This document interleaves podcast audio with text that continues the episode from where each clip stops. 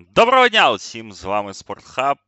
Тиждень, трошки менше навіть. Вже на цьому тижні, вже в цю п'ятницю ми записуємо цей подкаст в понеділок, а в п'ятницю стартує довгоочікуваний Кубок світу з баскетболу. Чотири роки минули дуже швидко з усіма усім відомими подіями, як в світі, так і в нашій країні. І дійсно, дійсно дуже швидко так ці дні промайнули, тому що 19-й Кубок світу ми для вас висвітлювали доволі детально. І я думаю, що в принципі і цей Кубок світу, якщо все буде добре коло нас, і баскетбол теж буде доволі цікавим. Е, ми будемо висвітлювати в ці, в такому форматі, як і завжди. Може, не знаю, чи щоденними подкастами, але подкастів точно буде вдосталь. І от якраз е, для цього ми і записуємо сьогоднішній подкаст, щоб, так сказати, ввести вас в курс справ. Е, тому що хто там є в нас в чаті патронів, той знає так більш-менш, які там склади команд, тому що іноді хлопці обговорюють. А хто от не не слідкував, чи там хтось десь забув, от сьогодні будемо вас е, знайомити з усім тим, що нас чекає на азіатському кубку світу, тому що у нас Індонезія, Філіппіни та Японія приймають цей чемпіонат. Три країни. Давненько такого не було. Хоча, може, і взагалі ніколи такого не було, чесно кажучи, от не пам'ятаю. Тому, тому сьогодні у нас велике прев'ю чемпіонату світу яке в форматі 23 питань ми так собі створили, тому що треба про багато збірних поговорити, про гравців поговорити, поговорити про тих, кого на чемпіонаті не буде. Отже, допомагати мені, власне, Олександру Прошуті, як ви вже зрозуміли, буде наш е, друг, мій колега, редактор баскетбольного відділу сайта Трибуна.ком Андрій Білик, відомий вам за іншими нашими подкастами попередніми. Тому, Андрію, радий тебе вітати.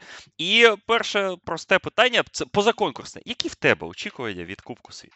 Привіт усім, привіт, Олександре. Дякую тобі за запрошення. Я вже ось е, Відчу, відчуває цей на цей наш е, діалог, про що ми сьогодні будемо розповідати, про що будемо розмовляти, тому що ну дуже багато контенту, дуже багато всього цікавого.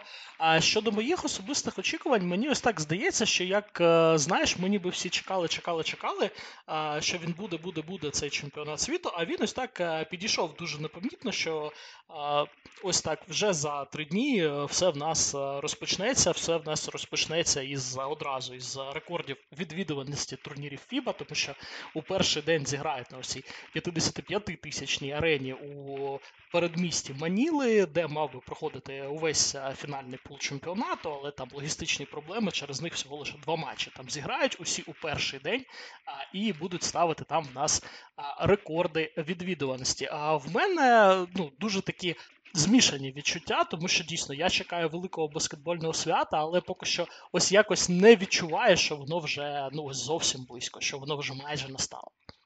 Так, ну побачимо дійсно, як воно буде. Чемпіонат е, обіцяє обіцяє бути цікавим в будь-якому разі, тому що так, у нас немає явного фаворита. У нас багато команд зі своїми проблемами, очікуваннями, сподіваннями і так далі. І дійсно весь світ представлений. Я думаю, я не помилюсь, коли скажу, що команди одразу з декількох континентів реально будуть претендувати як мінімум на медалі. І це, це, це приємна історія. Це таке реально свято баскетболу, тому що так зараз от багато було розмов і в американських медіа, і в європейських, що ось цей формат, коли чемпіонат світу, а наступного року Олімпіада, він прибуває бажання суперзірок NBA приїздити. Формально так воно так і виглядає, що євробаскети тепер так, вони, які більш-менш так розподілені за проміжками річними, так вони так виглядають як більш статусний турнір, тому що туди туди більше зірок приїздить. Так? А ми побачимо, як воно буде в 25-му році, тому що по 22-му було пояснення пояснення, що через ковід багато гравців пропустили так літній цикл, вони відновилися, і тому Євробаскет 22 був таким великим святом баскетболу. Я думаю, що і чемпіонат світу цього року буде великим святом баскетболу.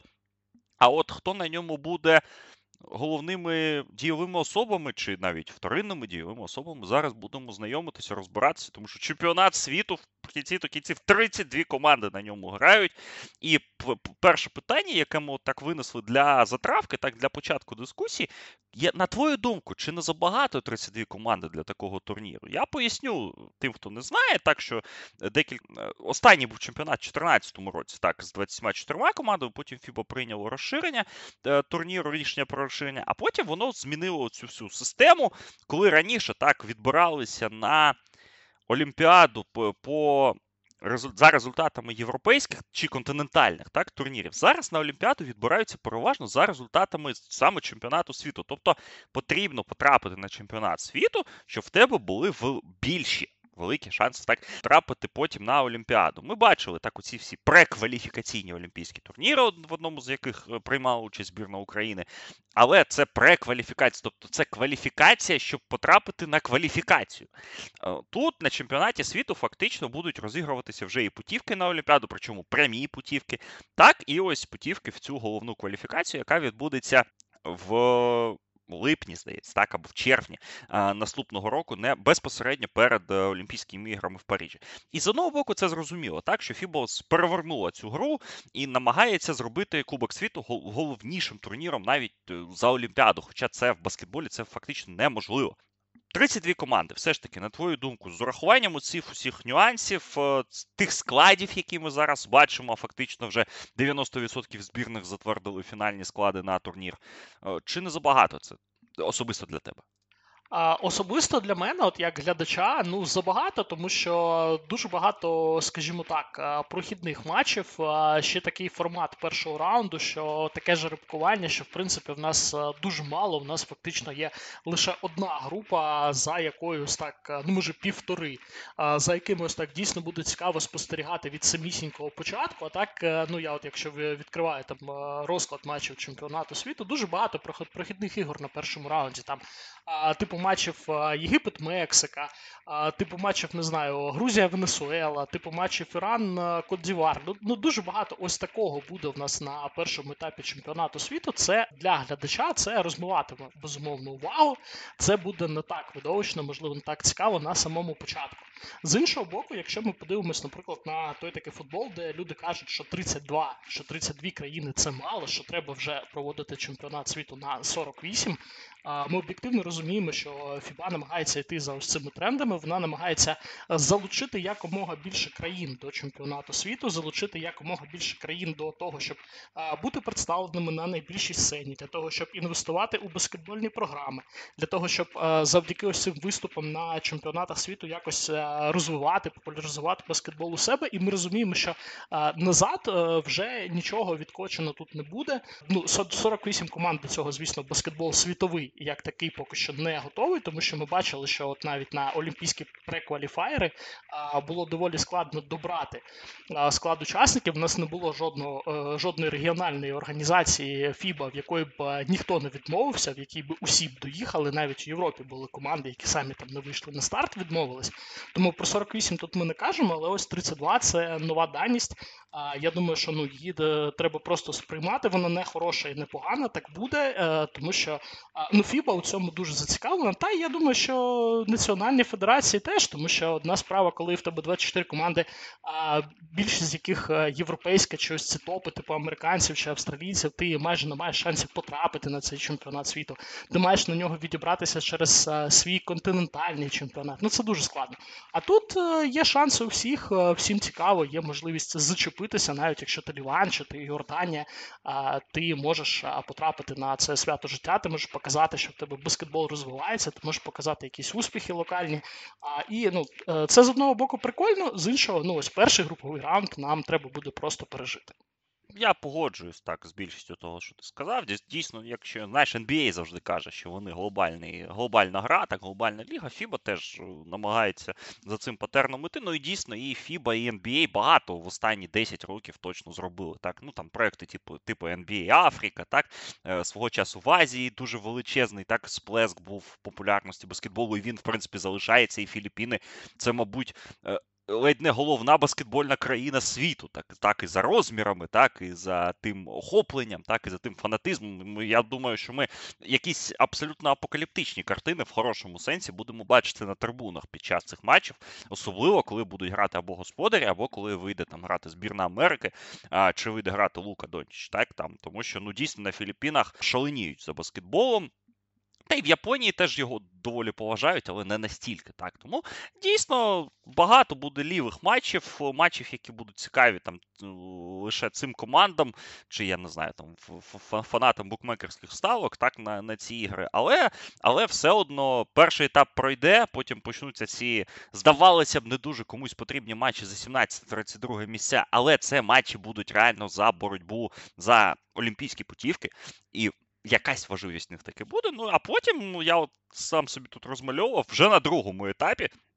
Фактично прохідних матчів не буде, не кажучи вже власне про плей-офф, тому що як і на чемпіонатах Європи, четвертьфінальний раунд, так ось малюючи сітку. А я, до речі, от хотів казати, я от вперше за багато років взяв собі сітку, намалював сам рукою, так е, ручкою сидів тут, розписував собі. Ну так, щоб орієнтуватися, хто куди так, хто куди виходить, так е, ну щоб розуміти, що тому що доволі доволі складний шлях у команд, і є багато перетинів, де одна там з двох чи там трьох яких якихось великих баскетбольних країн вона просто не виживе. Ну тому що так сітка складається. Тому дійсно буде такий такий захоплюючий турнір, але перші 2-3 дні, перші там 3-5 днів, так ну будуть ось такі різні матчі. І поруч з матчем типу Франція-Канада е, в перший день чемпіонату у нас там буде матч, е, я не знаю, ну там Іран-Кодівуар, так е, тому.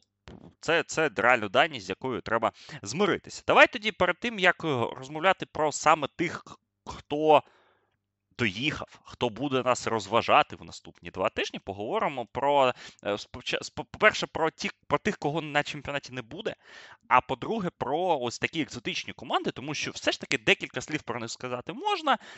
Команди доволі цікаві своїми там, де є в, кожній країні так якась певна історія, якийсь певний бекграунд. Е, тому найцікавіше ми скажемо, а там вже, як як то кажуть, глядачі будуть самі визначатися, що і що і за ким їм спостерігати. Тому друге питання: відсутність якого гравця на турнірі є найболючішою персонально для тебе, як для глядача, чи як для журналіста. І Софа Санона, безумовно. Поясню, ти можеш там жартувати, я вже чую, що ти там трохи смієшся, але ось е, чітка думка, що якби Україна все ж пройшла на чемпіонат світу, інтерес до турніру в нас був би абсолютно інакшим, був би зовсім іншим. Ми б зараз про це розмовляли б кожен день. Ми б зараз дивилися на те, як наша збірна готується, як вона шукає гроші на те, щоб полетіти там у ту Японію чи куди б її там жереб закинув. А побачили б ці всі відосики там десь з Індонезії, тренування, гадали, кого в нас зараз відсіють там 13-ми з заявки на чемпіонат чемпіонат світу. А як там використовуватимуть всіх лідерів? Е, чи варто нам було б когось натуралізувати? Оце оці всі історії. А, І знаєш, е, дуже не вистачає, тому що ну є певне відчуття, що ми десь е, ну збоку, що ми десь дуже далеко, не тільки географічно та фізично від цього чемпіонату світу, ну і так, ну просто взагалі ми від нього далекі. Ну, тут так, важко не погодитися з цим, і ось особливо важко не погодитися з останньою тезою, що да, де десь ми так не на задвірках, але точно десь збоку цього, процесу. Так, тому і власне і не відчувається, може, такої там надцікавості, цікавості так за для, за цим чемпіонатом, тому що я згадую 14-й е, рік, дійсно, коли ми були на чемпіонаті, коли ми їхали на нього в статусі шостої команди Європи. Е, звісно ж, цікавість загальна, так, вона була вона була більшою, інтерес був більшим. І, власне, не тільки до нашої команди. Так було всім цікаво. Хто там у Америки, хто там у Іспанії, що у нас там, які суперники. Так, ми про це згадували в нашому нещодавному редрафт подкасті про 2015 рік. Я так, наприклад, про Каро Ентоні Таунса дізнався так свого часу, тому що він міг там зіграти за Домінікану, а Домінікана була нашим конкурентом на першому етапі. І от, власне, це ти змушений був цікавитися цими. Але от складаючи питання, я не прорахував, що такий буде читерський в тебе трошки читерська відповідь. Я все ж таки зі своїм, е, зі своїм рейтингом я зупинився на декількох гравцях, ну, от яких я чисто хотів би побачити на цьому турнірі, з, зі збірних, яких, власне, які власне потрапили на цей турнір. так, І і збірні, які будуть грати.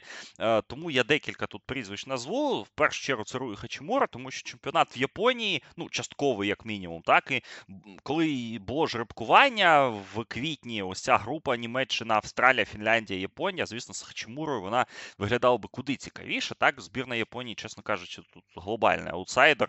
І я не знаю, що що, що повинно її врятувати, але про цю групу ми трошки згодом ще поговоримо.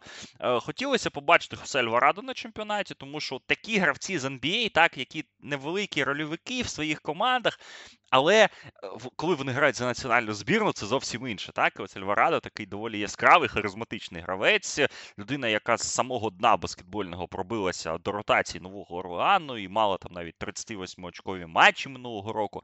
На нього було б цікаво подивитися, особливо в контексті того, що у порторіканців там група така, що є що показати, в принципі, як мінімум, ну як мінімум, так нагадати про своє існування. Ну і чисто такий фанатський пік е, не вистачає мені в збірній Італії. Я знову буду болювати за збірну Італії на цьому чемпіонаті. Я думаю, що от Ніко Меніона суттєво мені не буде вистачати, тому що. Оця їх задня лінія Меніон Спісу 2 по 180, так, але дуже моторних, дуже креативних захисників. От, от тут от тут не буде не буде вистачати. Мені особисто їх. Але, в принципі, ну що ж, не приїхали. Меніон, е, Меніона суттєві проблеми зі здоров'ям ще два роки тому. Йому зараз дали відпочити. Альварадо теж не закінчив NBA, він травмований. Ну і Хачмурі теж Хачмура теж е, лікується. Тому, власне, ось такі три втрати я би чисто з фанатської точки зору, зі своєї персональної визначив.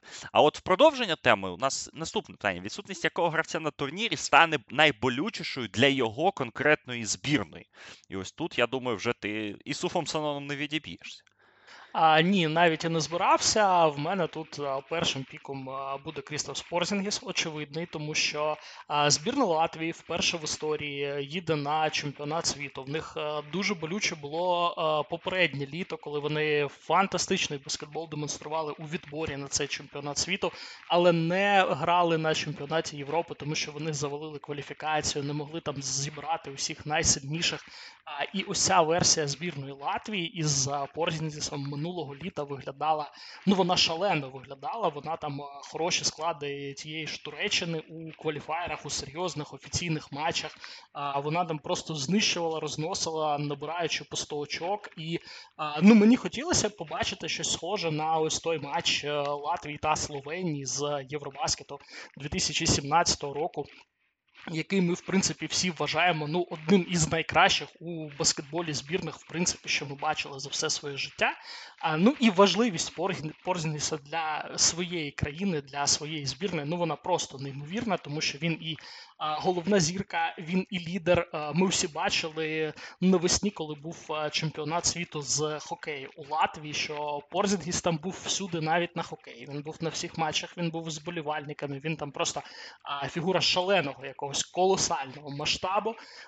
Його не буде. Це і ігрова велика втрата, тому що ну баскетболістів такого рівня на чемпіонаті світу відверто буде небагато. А ну і лідерська, моральна і взагалі будь-яка інша втрата. А з огляду на те, що в нас у Латвії, скажімо так, ну їй не дуже пощастило із жеребкуванням, що в неї доволі сильна перша група, що в неї там а, і збірна Канади, і збірна Франції, а, і там е, дуже складно буде щось робити без своєї головної зірки. Тому ось так цілком ймовірно, що той чемпіонат, на який вони так довго чекали, а що той чемпіонат, на який вони так е, дуже хотіли, за який вони так сильно боролися, пройшли кількох е, серйозних суперників. Для них звершиться дуже швидко у турнірі за 17-32 місця, навіть якщо всі решта баскетболістів зіграють на дуже хорошому рівні, а Порзініса об'єктивно не вистачить і міняти його ну ніким. Так, у мене Порзінгіс теж був теж був першим в списку, тому що ну, це прекрасний місток, щоб поговорити трошки про збірну Латвії. Якщо якщо дійсно він би був, і він би був в тих кондиціях, які, яких він відіграв сезон в НБА, я думаю, що Латвія, ну як мінімум, вона би на рівних грала би із Канадою і з Францією. А може, може, і дійсно якусь би сенсацію влаштувала, тому що так ну дійсно не пощастило їм з першою групою. Але Хто знає, як воно трапляється, а трапляється на яких турнірах дуже різно. А так, звісно, так, е, пошкодження п'ятки, яке, якої зазнав Крісапс в таборі, і там доволі неприємна ситуація була з тим, що пішов злив у пресу, це спростували.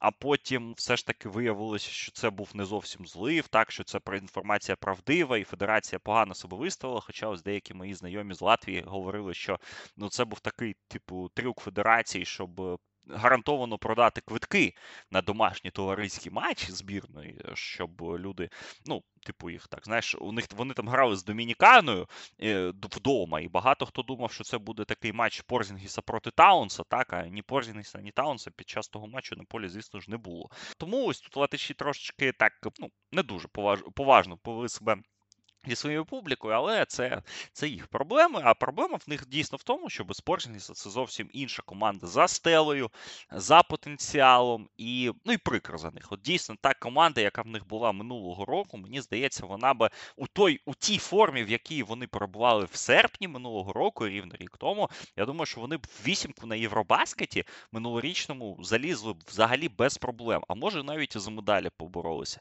Тут вже інший сезон, інша трошки реальність можливість, але от отут вони б мали про себе нагадати. Цього не сталося. Я ще одного гравця виділю, але в нас є питання про збірну Іспанії окремо, тому ми поговоримо про збірну Іспанії вже в контексті ну, коли ми будемо обговорювати збірну Іспанії. Тому давайте тоді до наступного питання перейдемо. І тут якраз про екзотичні команди поговоримо. Яка з екзотичних збірних для тебе є особисто найцікавішою на турнірі, не за її потенційною силою, а саме за якоюсь цікавістю, за якоюсь історією. І хто з цих команд в теорії може здивувати під здивуванням? Я я я закладаю в цей момент, що може вийти з групи, або ну якийсь такий матч виграє у команди, у якої ти не очікував, що африканська, азіатська чи якась там українська збірна може виграти одну гру. А, Ну я, по-перше, я дуже радий, що збірну Фінляндії вже можна сюди не відносити у цей перелік екзотичних країн, як там ще там 10-15 років тому у баскетбольному контексті. Що зараз а, всі розуміють, що це якщо не топ, то там десь а, доволі близько. Топ 8 команда Європи, команда, яка першою від Європи на чемпіонат світу відібралася, команда, яка має легітимну зірку NBA, а, і в принципі можна забувати про них у контексті баскетбольної екзотики. А мені подобаються тут дві команди. Перша, звісно, це збірна Філіппін. Я був її великим фанатом ще на чемпіонаті світу 2014 року, коли вони вперше, ну так на моїй пам'яті брали участь у великому турнірі національних збірних. Їм дуже тоді не вистачало сайзу, дуже не вистачало габаритів. Ну це в принципі маленька нація. Ви побачите це і на чемпіонаті світу, що їм багато на майже усіх позиціях не габаритів не вистачає. В них е, натуралізований Джордан Кларксон, який в контексті NBA в нас там ну атакувальний захисник, фактично фізично він там буде одним із е, фізично найсильніших або взагалі просто фізично найсильнішим баскетболістом тієї збірної. Але вони дуже дисципліновані, вони дуже бойові, а вони навіть далеко від власного майданчика там е, чіпляли топів, е, затягували їх в овертайми, грали близькі кінцівки, один матч навіть забрали. А тут вони будуть грати вдома, тут вони проводять чемпіонат світу. Звісно, всім хотітиметься, щоб Філіппіни якомога далі зайшли. А Тому ось це такий пік номер один. Це команда, за якою точно варто буде дивитися. І це команда, в принципі, яка потрапила у не надскладну групу. В них е, Ангола, Домінікана та Італія. В принципі, боротися за вихід з групи, тим більше маючи Джордана Кларксона, е, на мою думку, так ну одного з топ-десятки найсильніших гравців чемпіонату серед тих, хто не грає за збірну Сполучених Штатів, в принципі, ну цілком можна. І другий pick е, теж дуже подобається мені проєкт е, збірної Південного Судану. Унікальна історія. Люди вперше взагалі Е, увійшли у відбір на чемпіонат світу, тому що в них е, країна 12 років тому лише здобула незалежність у 2017-му баскетбольна збірна і зіграла перший офіційний матч. І вони з першої спроби супер впевнено пройшли африканський qualifier. Там Луол Денг, легенда Чикаго, легенда збірної Великої Британії. Керує баскетбольною програмою. Роял Айві в них е, головний тренер. В принципі, колишній гравець NBA, більш-менш відомий зараз студентський фахівець, і дуже непоганий підбір по гравцях. В них є люди з NBA, в них є люди із досвідом перебування у цій лізі, скажімо так, дотичні до цієї ліги. Звісно, якщо б вони вмовили Бола Бола приїхати на чемпіонат світу, це була б просто супер історія, але і так там все дуже цікаво. Там багато цікавих хлопців, там багато хлопців досвідчених. Венін Гебріел, натуралізований Керлік Джонс, е, чинний MVP ліги розвитку. Буде за чим подивитися. Певний кадровий потенціал у цієї команди є. І теж не дуже сильна група для того, щоб пройти далі. Треба перемагати команди Китаю та Пуерто-Рико. В принципі, це не надлегка задача, але ну задача, яку цілком можна виконати. Так, Південний Судан тут безумовно фанатський фаворит, тому що цікава історія, цікава команда і дійсно там і майстерності вистачає, так, і статусних гравців вистачає. Ну і взагалі ось ця історія. Так, про Філіппіни теж важко не погодитись, тому що господарі вони господарі, дуже баскетбольна країна, дуже багато, дуже великі очікування. Так, і пригадується так, 14 рік, але тоді вони з Андреєм Блачем виступали. Зараз у них Джордан Кларксон, який має філіппінське коріння, тобто він ну, не на 100% так натуралізований, не чисто натуралізований, так, але все ж таки проходить по цій категорії. Я б ще збірну Кабоверди в цьому контексті згадав, тому що це наймаленька, найменша країна, так за розмірами, яка в історії чемпіонатів світу потрапляли на ці турніри. Там ісландці претендували так до останнього за в цій боротьбі, так би мовити, так щоб потіснити їх. Але ісландці не вийшли на форум. А збірна Кабо-Верде вийшла. І, звісно ж, головну зірку збірної Кабо-Верде всі наші підписники, хто цікавиться баскетболом, знають, тому що не знати Вальтера Тавареша це доволі дивно, якщо ви наш підписник і слухаєте баскетбольні подкасти. Але там ось якраз почалися оці типові африканські моменти, що вони там і краудфандинг оголошували, щоб е, якось побільше в них там було можливості, тому що дуже дуже обмежений бюджет у, у команди, дуже обмежений персонал. Е, збірна Кабоверди тиждень тренувалася в академії мадридського реалу, і все це оплатив товариш.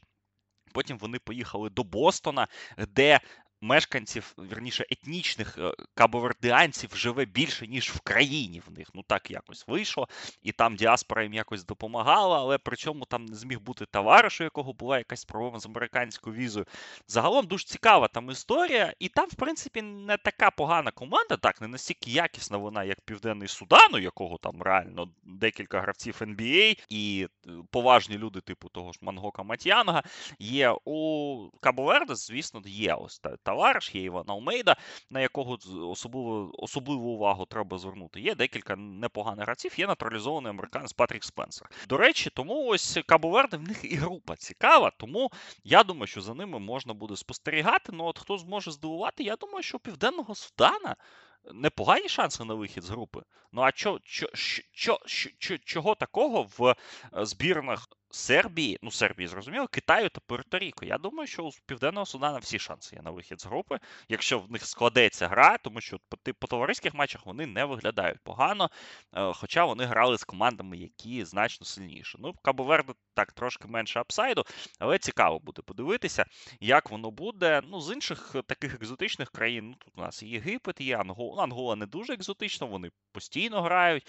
Збірна Іорданії, збірна Кодівару, яка під керівництвом екс-тренера дубля баскетбольного клубу Київ, Деяна Прокіча, е, приїде на цей чемпіонат. Ну, збірна Лівану теж не новачки на подібних турнірах.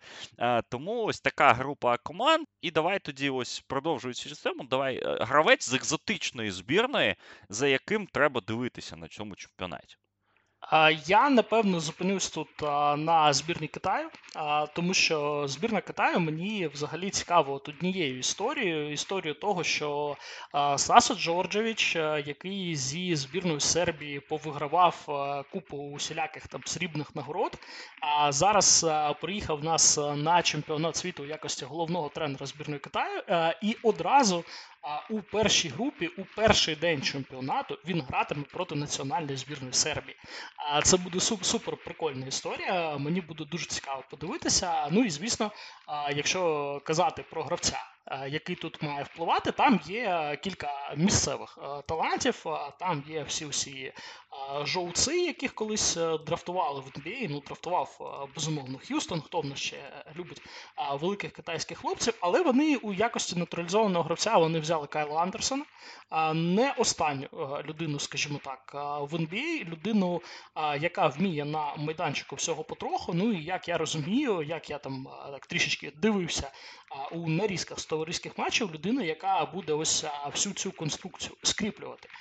Він має бути дуже важливим, і якщо збірна Китаю там якось заряджається щось більш-менш адекватно зіграти на цьому чемпіонаті світу, то ось від Андерсена тут дуже багато що залежатиме. Ну а другий мій пік такий е, людина, яку варто відзначити, це безумовно Тадеус Макфаден. Тому що ну, для нас збірна Грузії це команда не екзотична тому що ми дуже багато з нею граємо. Дуже багато там і перемагаємо, і програємо, і маємо там усілякі спільні історії. Дуже добре її знаємо, але для світу це дебютант чемпіонату світу, точно такий же, як, наприклад, збірна Південного Судану, точно такий же, як і збірна Кабо Верде. Тому ще у баскетбольному, з такому глобальному контексті Грузія це все ж більш-менш екзотика. І Тадеус Макфаден як натуралізований гравець, як людина, яка готуватиме, годуватиме м'ячами ось всю цю дуже потужну передню лінію і матиме відповідальність закидки у клачі, там буде супер важливий. Так, я абсолютно погоджуюсь. Е, я б е, з ненатуралізованих гравців, так, екзотичних збірних. Ну, я про Івана Алмейду згадав, тому що у нього був дуже яскравий сезон в португальській Бенфіці, і багато він очок забивав, і у Франції він виступав. Тому так, такий допоміжний гравець для товариша дуже солідного рівня. Не можу не згадати Веніна Гейбріела, наші давні фанати знають, що я е, ще в 2017 році позитивно виказував про цього гравця. Він там не, його не вибрали тоді на драфті, він якось все ж таки опинився в NBA. От ми бачили, що навіть в цьому сезоні, в останньому, там десь плюс-мінус на якісь хвилини в ротації Лейкерс він претендував. І я думаю, що на цьому рівні його скілсет, враховуючи те, що він дуже непоганий шутер з дистанції, воно буде. Ну, воно буде цікавіше, скажімо так. так. І от наступне питання, ти трошки заліз уже в нього. Так, ми тут не про екзотику, а взагалі про натуралізованих гравців збиралися поговорити. Тому що це важливий елемент так, для ось популяризації, так для просування баскетболу в таких країнах. Ну тому що дійсно важко там знайти щось позитивне в багатьох країнах, так тому там натуралізують цих гравців. І ти згадав Тадеуса Макфадена, тому що так він, мабуть, найбільш імпактовий гравець натуралізованих, яких у які у нас будуть на чемпіонаті. Я дуже здивований, чому в складі збірної Кодівару немає ні Амета Костела, ні Алекса Пойтраса, які виступали за івуарійців на останніх е, афробаскетах, які були в збірні під час кваліфікації. Що сталося? Чому їх немає? Жодного з них. Це це сильний удар, тому що так у івуарійців команда реально зліплена з гравців другого дивізіону чемпіонату Франції, і на що вона може претендувати, тут сказати важко. Ну і є декілька цікавих американських гравців е, з таким е, з резюме, тому що в збірній Ліван натуралізованим буде Омарі Спелман. Це екс-пік першого раунду, чемпіон цієї в складі Віланови, який так не не заграв в NBA, але опинився там в азійських лігах, так і доволі там непогано себе проявляв. І цікавий варіант з натуралізацією у збірної Йорданії. Вони вони натуралізували Ронда Холіса Джеферсона, теж е, пік першого раунду 15-го року, здається, людина, яка доволі солідну кар'єру мала в NBA і мала е, певні такі хороші горизонти на початку кар'єри, але Холіс Джеферсон так і не навчився кидати і через це опинився поза лігою. Був у нього досвід гри в Європі, але переважно так, переважно це Азія, Філіппіни і е, Пуерто-Ріко. І ось зараз Холіса Джеферсона залучили до роботи з національною збірною. Як це буде виглядати цікаво, тому що він то якраз гравець скоріше допоміжний, ніж якийсь там Макфаден, так який на м'ячі робить різницю. Але Цікаво, цікаво буде за ним поспостерігати. Ну і поза конкурсом, я думаю, так проходить в цій номінації Томас Вокап, тому що, в принципі, збірна Греції, я думаю, без нього могла обійтися, так, але і і враховуючи те, що греки теж намагаються скористатися цією опцією, і враховуючи те, що в них не буде ні Слукаса, ні Калатеса, ось вони нейтралізували Томаса Вокапа, одну з одного з головних гравців Олімпіакоса. І, в принципі, у Вокапа буде висока роль в збірній Греції. Тому ось за цим всіма хлопцями будемо спостерігати, як вони будуть як вони будуть виглядати на цьому турнірі. Ну і звісно ж, Кайл Андерсон. Так, Кайл Андерсон в Китаї лікаєр його так будуть звати. Під час цього чемпіонату, тому що у нього тепер є і е, і американське ім'я, і азійське. Тому, якщо ви не побачите Кайла Андерсона в заявці, а а побачите Лі Каєра, то ви не дивуєтесь, це це одна і та сама людина. І тому так дійсно за ним теж буде буде цікаво а, поспостерігати. Щодо збірної Кодзівара, я, до речі, цікавився цим питанням е, декілька днів тому. Нічого не знайшов кращого, ніж як почитати коментарі в інстаграмі тамтешньої федерації. Там, судячи з усього, просто якийсь е, конфлікт між федерацією, між керівництвом федерації та зірками збірних. І вони ось так, е, що змогли, те й зібрали, намагаються ось цим всім зараз е, грати товариські матчі. Ну, типова історія з африканськими збірними, які в нас і в футболі трапляються, і в принципі в усіх інших видах спорту ігрових там постійно ще перед турніром починають щось ділити. Не знаю, чому минулого року подібна історія була у футбольній збірній Канади, бо ніби як е, цивілізований світ, все таке інше, але ось в Африці такі історії дуже регулярні. Ну і маємо, напевно, Кендріка Пері ще із збірної Чорногорії згадати, тому що перед попереднім Євробаскетом я пам'ятаю, ми такий самий подкаст е, записували і доволі скептично ставилися до його кандидатури як натуралізованого баскетболіста у збірній Чорногорії. Казали, що це не Дерек Нітхем, це не той рівень. Однак бачимо, що в принципі людина і на чемпіонаті Європи минулорічному була доволі непогана, і зараз, в принципі, велику роль продовжує відігравати. Ну а з гравцями передньої лінії у збірної Чорногорії там все чудово. Є Нікола Вучевич, є був для когось є, для когось був Боян Дублєвич, який чомусь вирішив, що йому для щастя не вистачає лише грошей від е, Зеніту після багатьох е, успішних років у Валенції. Ну, є ким грати, і от Кендрік Перрі буде зв'язувати усі ці таланти.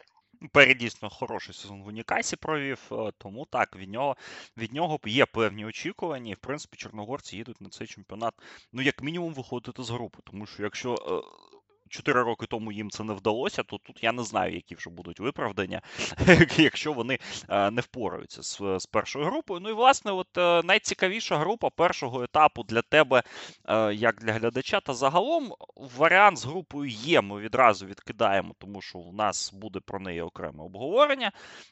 Тому це, це, мабуть, це, мабуть, найцікавіше. Група H без Порзінгіса, мабуть, не така цікава, так, тому що Канада, Латвія, Ліван та Франція. Ну і от мій пік в такому випадку це збірна, це група F.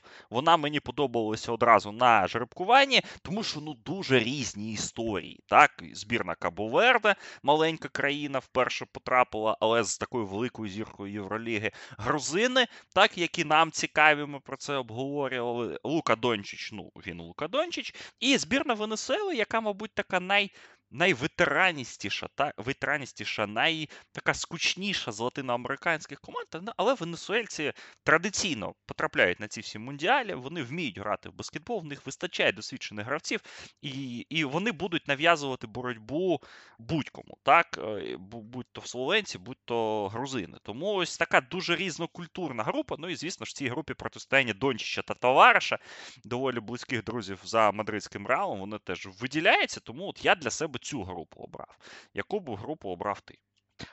Ця група в мене була другою ось за групою Японії, тому що дійсно дуже цікаво. Ну і як на мене, група доволі рівна. Тобто Словенія, зрозуміло, так, це великий фаворит. Е, я буду дуже здивований, якщо вони цю групу 3 не пройдуть. А ось далі кожна збірна матиме свої аргументи, матиме якісь свої козирі, і в принципі Кабо Верде, так там є там певні проблеми з фінансуванням, з організацією з усім, але в баскетбол то люди грати вміють. Збірна Венесуели, це ось мені вона нагадує ось е, ту прайму в Аргентину, тому що люди настільки багато матчів та років відіграли один з одним. Вони там 8 років тому вигравали чемпіонат Америки, і зараз половина того ростеру через 8 років в них їде на чемпіонат світу. 9 людей з попередньої команди з чемпіонату світу. Дуже досвідчені люди. Вони не якісь видовищні, вони не якісь супербаскетболісти, але вони знають, що таке шанс, вони знають, як його брати. Буде дуже цікаво. Ну і е, якщо ти тоді тоді забрав усі мої, скажімо так, найцікавіші групи, то я тоді зупинюсь на групі А, на групі Філіппін, тому що ось у цій групі також е, якогось яскравого фаворита немає, тому що Італія тут безумовно найстатусніша команда, але чи вона взагалі тут фаворит за наявності Домінікани?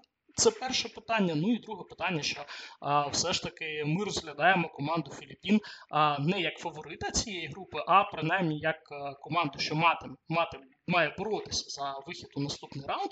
А, Ну і збірна Анголи, так, вона така а, незіркова, дуже складно буде там людям, які не слідкують за баскетболом день від дня там назвати там п'ятьох гравців ангольського походження, однак це африканський топ, е, рекордсмен Африки за кількістю виходів на чемпіонати світу, за кількістю перемог на чемпіонатах континенту. Теж дуже досвідчена команда, команда з системою, команда з а, нормальним фінансуванням, з нормальним підбором гравців. В принципі, там а, є ким грати. Тому ось тут все теж дуже непередбачено, тому що Домінікана має боротися за вихід з групи. Філіппіни мають боротися за вихід з групи.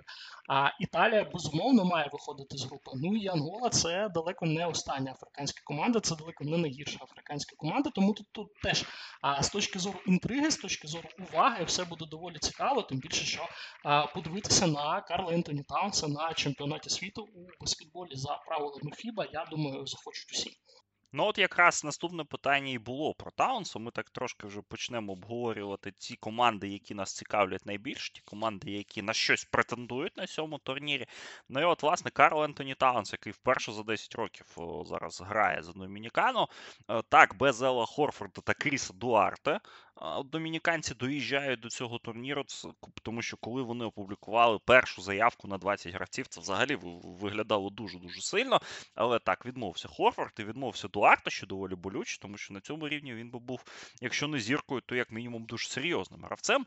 Е, захисник е, Сакраменто, якого виміняли Кінгс у Індіани, але не доїжджає Кріс Дуарте, але доїхав Карл Антоні Таунс, є там Анхель Дельгадо, є Елджей Фігіроа, є доволі доволі цікава, цікавий набір гравців, в якому Таунс є супер-супер зіркою. І от питання, власне, просте: чи робить наявність Карла Ентоні Таунса та той roster є, який є у Домінікани, цю команду темною конячкою на турнірі е, в контексті, ну, наприклад, боротьби за медаль.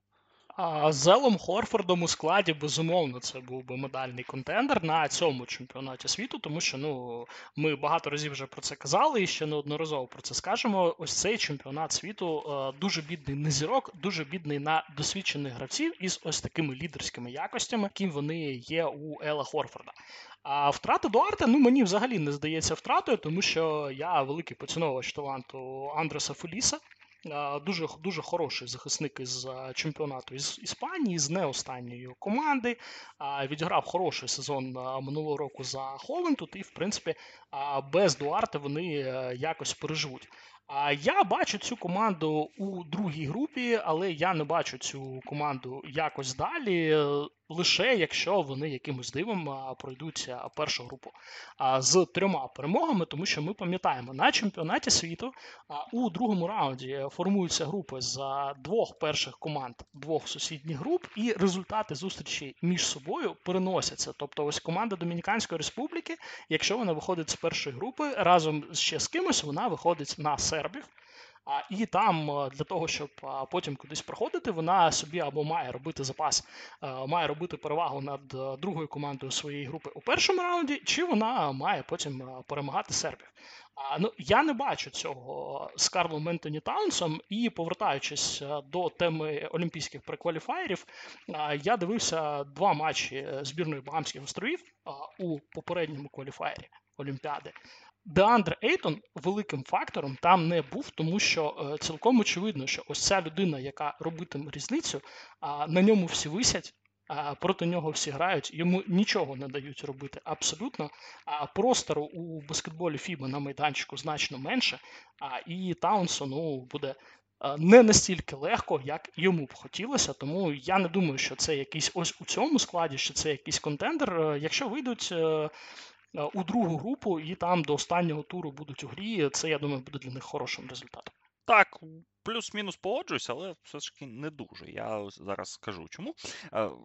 Коли буде наступний там наступний блок збірних про Домінікану, ще от е, фінальний склад їх переглядаючи, важливо згадати про Жана Монтера, тому що теж таке, теж теж заміна для Дуарта, теж гравець задньої лінії, який в останньому товариському матчі там взагалі 26 очок набрав, який там нібито за чутками вже переїздить до Анадолу Ефеса, і причому Ефес там за нього 500 тисяч євро компенсації буде платити Бетісу, е, в яку, якому належать права. Монтеро знають наші е, шанувальники наших драфт-подкастів, тому що він свого часу котирувався доволі серйозно як prospect, але поїхав е, ледь не першою ластівкою в програму Overtime Elite, і там, ну ось, не навчили його грати в баскетбол достатньо для драфту, а от для Європи виявилось непогано. І отут Монтеро якраз такий гравець, за яким би я б суттєво поспостерігав, тому що Монтеро в 16 років, здається, дебютував за національну збірну Домінікани, як і Таунс свого часу.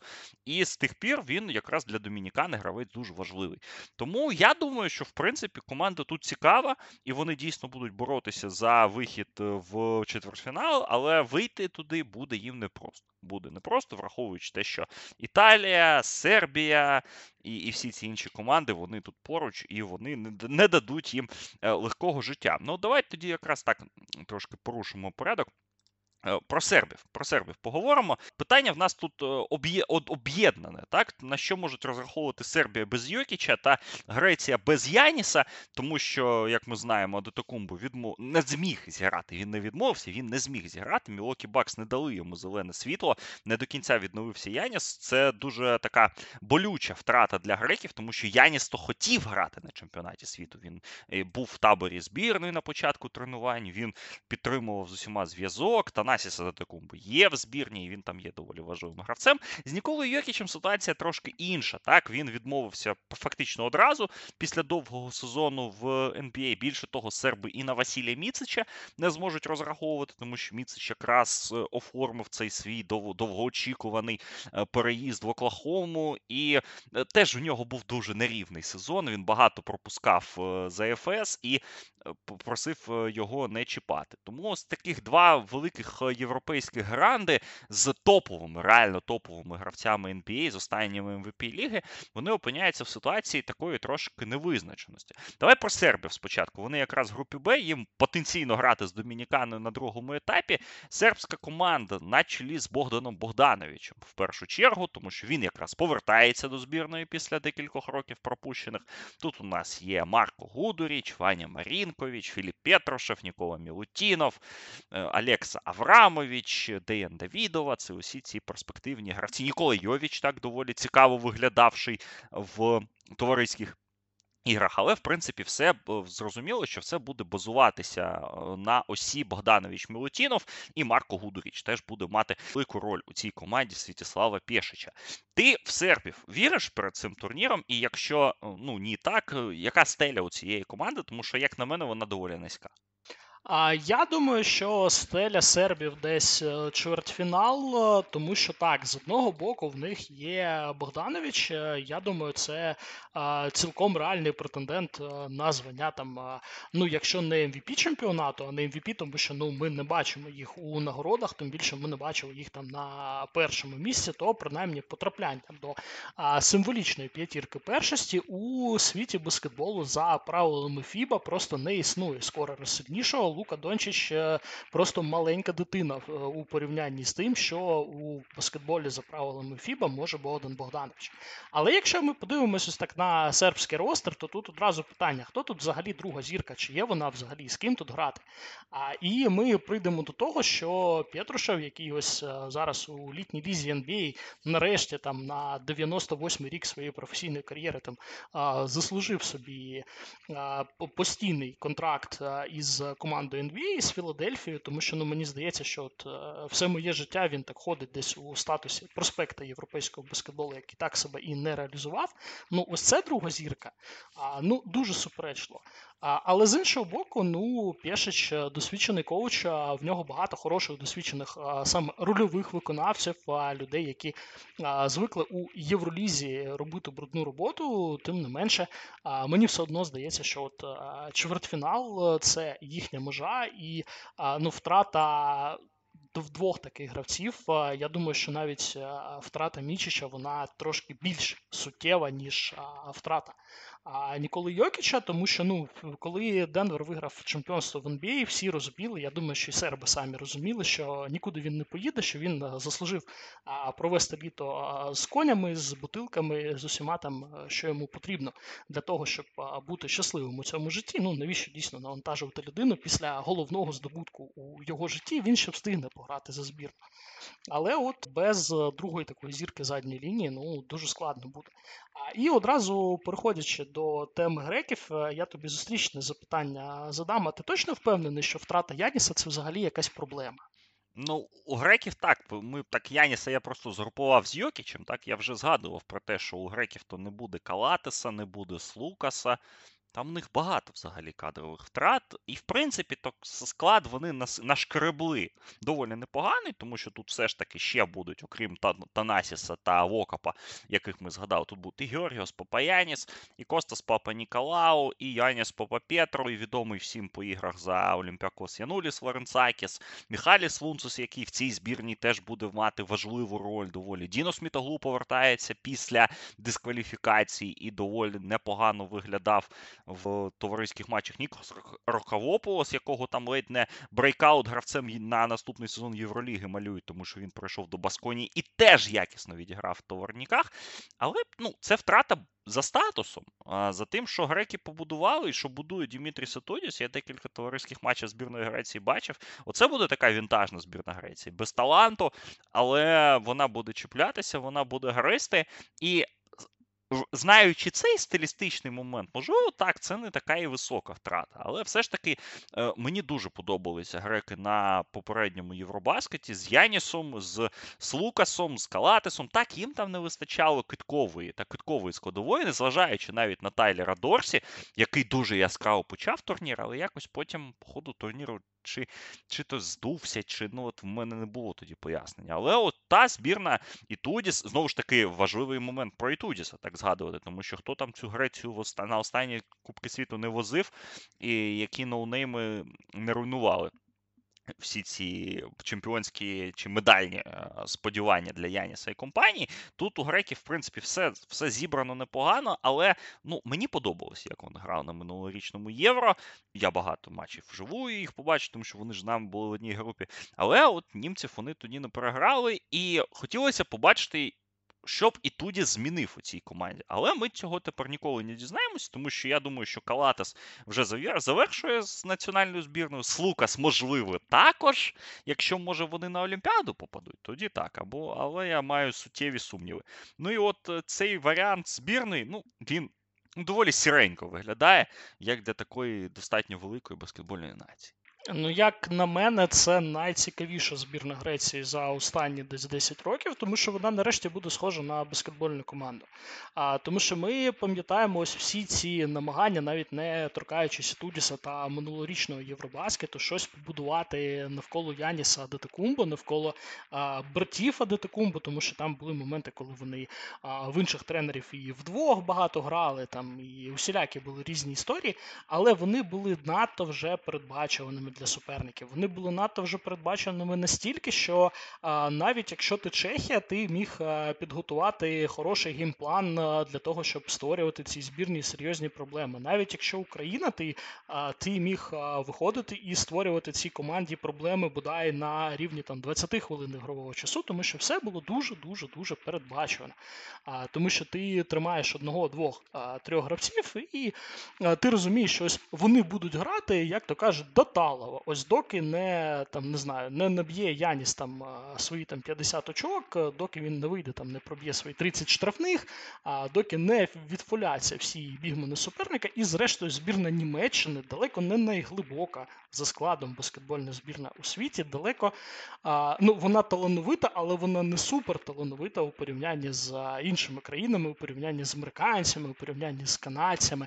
А, Там там є талант, але немає настільки ось кількісно таланту вона дуже спокійно за рахунок е, хорошої підготовки до протистояння саме Янісу у правилах Фіба, вона дуже спокійно цю Грецію переграла.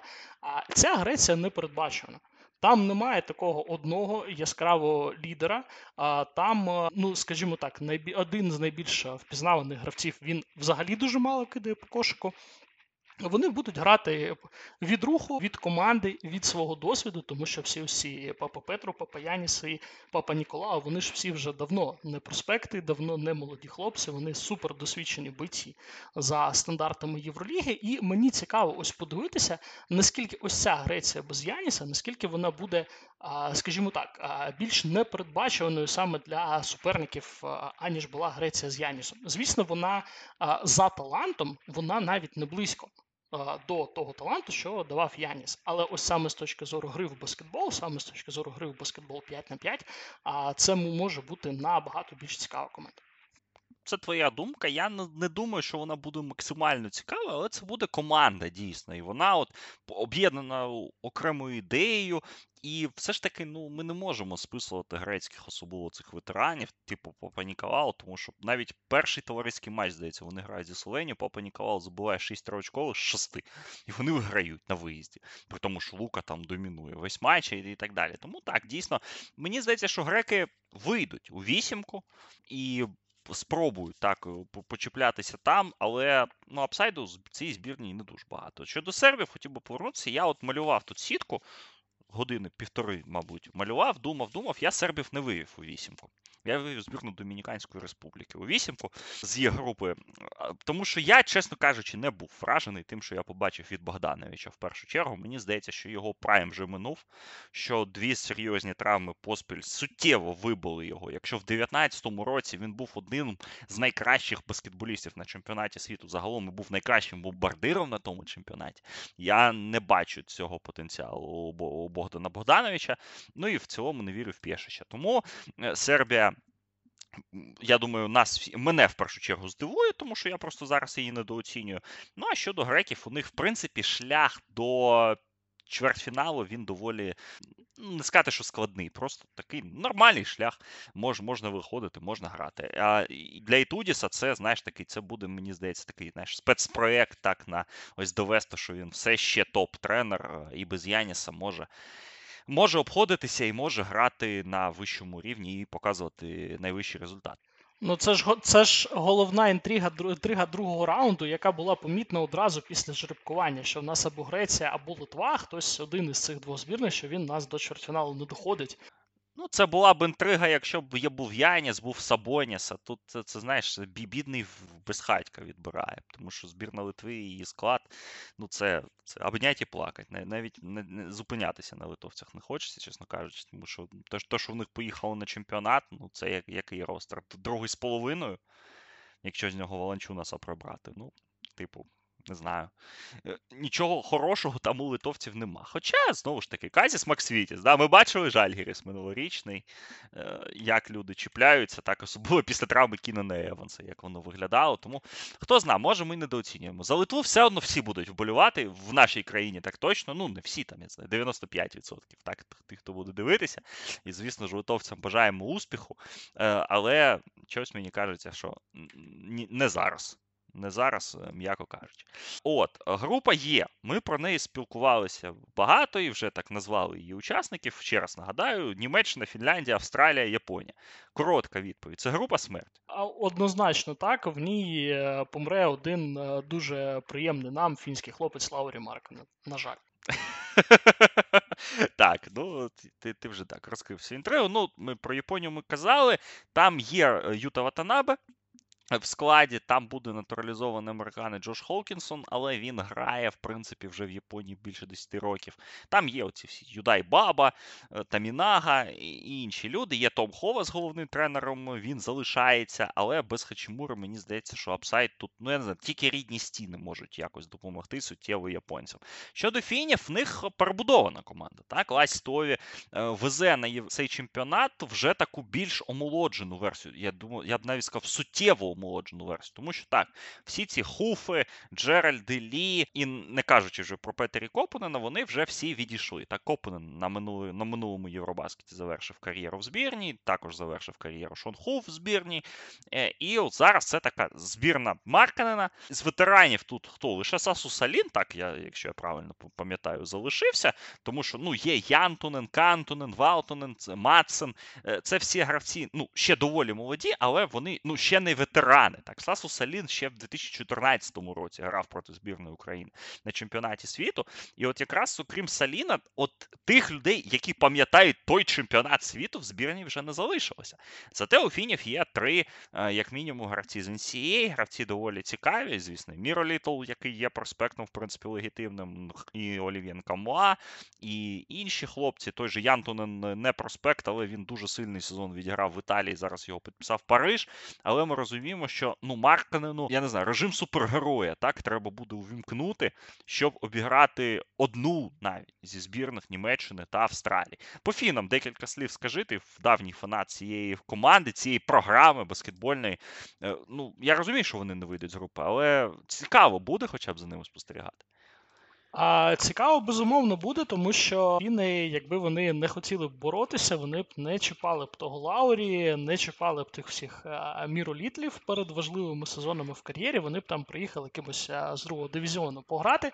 А якісь люди в них є, чи там 18-річними хлопцями. Вони приїдуть боротися, в них дуже така організована команда. В них команда із чудовими снайперськими здібностями навколо Марканена. Вони це вже опробували, вони це вже награли, але ось дуже мало досвіду е, цьому складу, дуже мало досвіду в цій команді, тому що ну так, зміна поколінь допомогли е, їм ветерани вийти на цей чемпіонат світу, відіграли вони ту кваліфікацію. В принципі, якби їм е, трішечки більше пощастило із за сіткою чемпіонату Європи, якби вони на іспанців не натрапили в одній четверті. Ну а іспанців, як ми пам'ятаємо, перемогти так ніхто і не зміг на чемпіонаті Європи. А попри те, що ну не вважали ми їх фаворитами, то фіни могли б ось з тим поколінням, залишками з того покоління, дуже так гучно грюкнути дверима. А зараз вони на цей е, чемпіонат світу вони їдуть подивитися на ось всіх цих молодих хлопців на великих ролях, на яких вони гратимуть у цій команді у найближчі там 7, 8, 10 років, тому що зрозуміло так, що фінська баскетбольна програма вона з тих, що стрімко розвивається, вона не відходитиме на інший план. Зрештою, в них молода, голодна зірка, яка постійно приїздить до національної команди. Однак. Усім цим хлопцям, усім цим дітям ще так трохи рано перемагати дуже міцну збірну Німеччини і дуже досвідчену людину із команди Австралії на ім'я Патрік Мілс. А в принципі, але дивитися буде цікаво. Фіни завжди будуть у боротьбі. Фіни будуть намагатися чимось нас е, здивувати. І я думаю, що е, ну принаймні до останнього туру вони там легітимно будуть претендувати на те, щоб якось за все це зачепитися. Ну і я ще скажу від себе, що для мене цікаво подивитися, а що себе представлятиме збірна Японії, тому що Японія це одна з дуже небагатьох країн світу, які намагаються повторити в себе усі американські стандарти підготовки е, молодих спортсменів. В них також дуже стрімко останні роки розвивається саме ось студентський спорт це дає свої результати у жіночому командному спорті, тому що там збірні Японії і у футболі, і у жіночому баскетболі вони ну на трохи іншому рівні, ніж у чоловічому. Вони набагато більш конкурентні. А тут вони ще на самому початку шляху у чоловічому баскетболі. Однак в них є цікаві хлопці, в них є ось ця своя студентська модель, ця своя студентська система, і ось цей чемпіонат світу домашній це один із таких перших її серйозних траyaутів, і я б на це теж подивився без Хачимури, тому що а, зрозуміло так, що відсутність Хачимури вона вбиває зірковість команди, вона вбиває надію цієї команди. А, Однак, а, все ж таки. Цікаво подивитися на молодь і на усіх цих проспектів, коли вони не можуть просто так віддати м'яч Хачимурі і чекати, що він щось зробить. Цікаво подивитися, що вони самі вигадуватимуть, коли ось немає лідера, немає головної зірки, немає людини, яка отримала великий трирічний контракт від Лейкерсу. Що вони будуть робити? Так, звісно, ну побачимо. Так, Японія, розширюючи твою е, думку, другою була на жіночій олімпіаді минулій. Так, ну вона була в Токіо, але все одно японки там на шляху до медалей усіх європейські, усі європейські топові збірні обіграли. Тому тому так, дійсно буде цікаво за цим поспостерігати. Про фінів ми поговорили. Ну, і, власне, Німеччина та Австралія це фаворити не лише. Е, цієї групи це команди, які легітимно претендують на медалі. Тому будемо на них зупинятися зараз трошки детальніше. Ну і давай з німців, тому що вони відіграли вчора такий яскравий, дуже товариський матч із збірної Америки. Матч, який, от я почитав зранку, та й в принципі по ходу матчу читав американську пресу, американських там журналістів, колумністів. Вони всі були в захваті від того, що вони побачили від збірної Німеччини. І план на подкаст ми складали ще до до, до того матчу, так а от вони багато хто з них е, прийшов до висновку, що саме Німеччина, не Франція, не Австралія.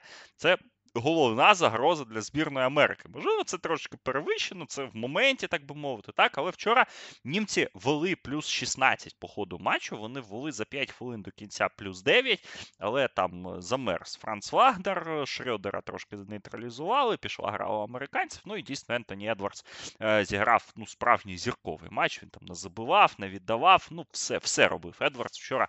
І реально фактично самотужки завіз е, кінцівку е, для американців. Але Німеччина, як ми пам'ятаємо, це команда, яка є бронзовим призером е, минулорічного чемпіонату Європи. Німеччина це команда, в якій мінімум змін е, в порівнянні з минулорічним Євробаскетом. Там, по суті, одна велика втрата у німців це те, що не доїхав Нік Вайлербеп, який минулого року був дуже важливою людиною в задній лінії, тому що він був таким стабілізуючим фактором для Деніса Шрёдера, коли Шрёдера моментами починало за заносити. А з іншого боку, Вайлер Беб це була опція, яка і в захисті, і в нападі, так тому що він брав на себе опіку найяскравіших захисників команд суперника. І це велика втрата.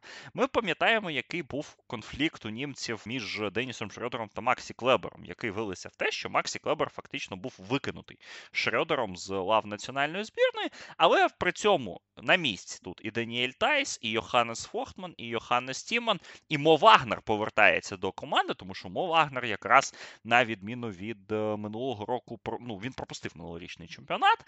Е, через травму тут Мо Вагнер в команді, і його так би мовити, фактор теж не варто недооцінювати. В команді Франц Вагнер, в команді Деніс Шрьодер, в команді знову ж таки Тайста Фохтман, е, в команді Маудоло. Вчора я був здивований тим, наскільки непогано виглядав Айзек Бонга.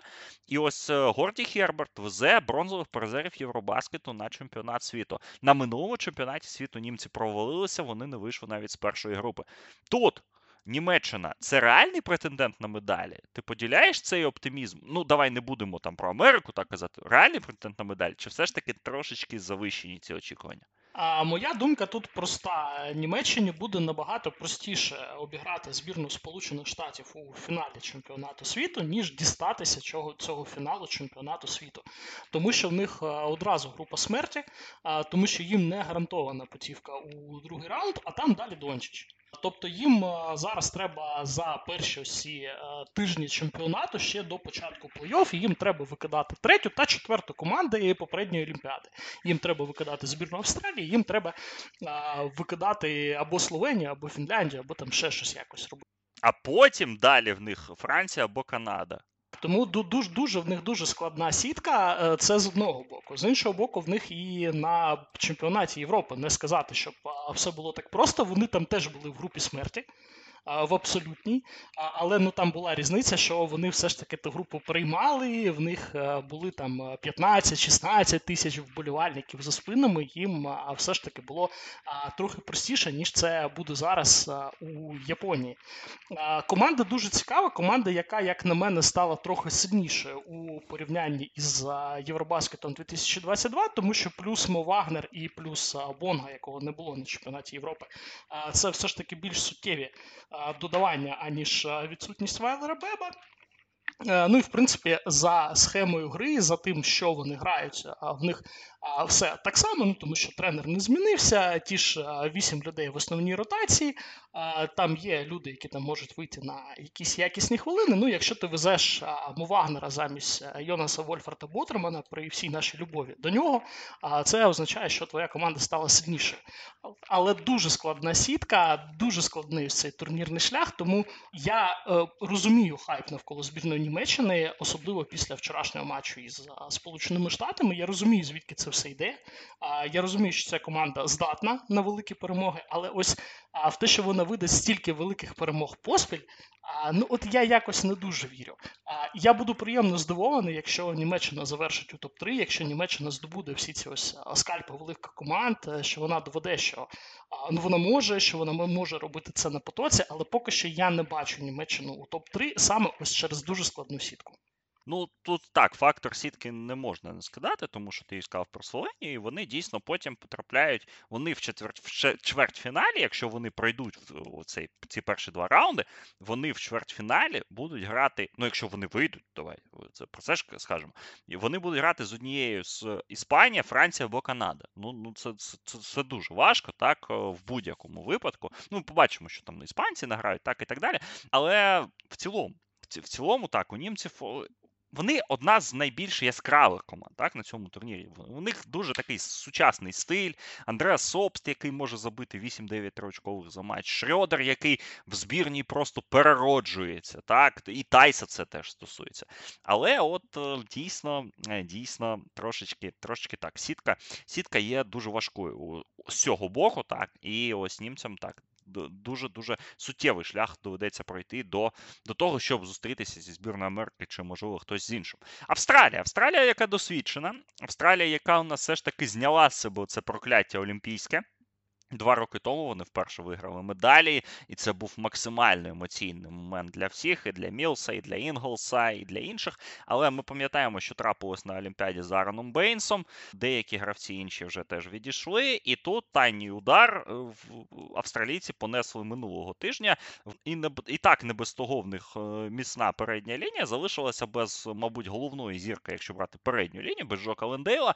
Другий Х'юстона пошкодив собі ногу, яка вже була пошкоджена пошкоджена і на чемпіонат світу не їде. Тому з одного боку у австралійців дуже сильний склад за іменами саме ззаду, тому що тут і Паті Мілс, і Джо Інглс, і Джош Гідді, який може бути реально проривною зіркою цього турніру. Данте Екзум, Дайсон Деніелс, е, Джош Грін, всі ці люди з NBA, Зевʼєр Кукс також з NBA, всі ці люди доволі відомі. Але передня лінія австралійської команди це фактично Джек Вайт, який зараз перебуває на two-way контракті в Оклахомі. Це Маттісс Тайбул, якого я відношу до передньої лінії, тому що він фактично буде тут між четвертою та третьою позицією грати і скоріше частіше буде на четвертій позиції ситуативно. Досвідчений Нік Кей, Дуоп Ріт, у якого доволі цікава історія. Я думаю, ти зараз е, про неї розкажеш в контексті того, що ми повідали про екзотичні команди. І ось це все передня лінія. І з одного боку, так, глибина є, якість є, досвіду достатньо. Але чи вистачить Австралії габаритів? Чи вистачить Австралії ну досвіду вистачить цієї холоднокровності, якої їм іноді не вистачало, тому що ми пригадуємо. Як вони в 19-му році не змогли там матч з Іспанією так в півфіналі закрити, хоча хоча домінували. Ну і після Богу Бейнса та Девіда Андерсона, знаєш, дивитися на Джека Вайта та Ніка Кея з Дуопом Рітом, це, по-моєму, трошечки ну, downgrade, м'яко кажучи.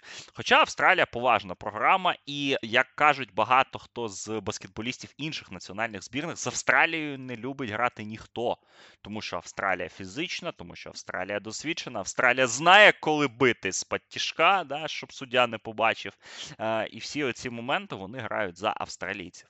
Австралія. Ми знову недооцінюємо цю збірну, чи все ж таки не все настільки добре, як нам здається? А не все настільки добре. Скоріше, я не бачу також е, якогось дуже великого потенціалу у цій команді, тому що ну так, е, ти дуже дуже правильно сказав про те, що а, передня лінія. Ми ж розуміємо, що династія Голден Стейт почалася із брудних заслонів у національній збірні Австралії, тому що роль Ендрю Богута, роль Арена Бейнса у національній команді команді завжди була неймовірно велика. Вони там були фактично по другими, а то іноді і першими плеймейкерами на майданчику. Через них будувалася гра. Австралія це завжди була ось такою а, командою, що грає через свою передню лінію, і вона саме тому була дуже незручною, тому що ну а, коли в тебе центровий класичний віддає там по сім результативних передач е, за гру, і ти нічого не можеш з цим зробити. Ну піди проти неї там щось зіграй.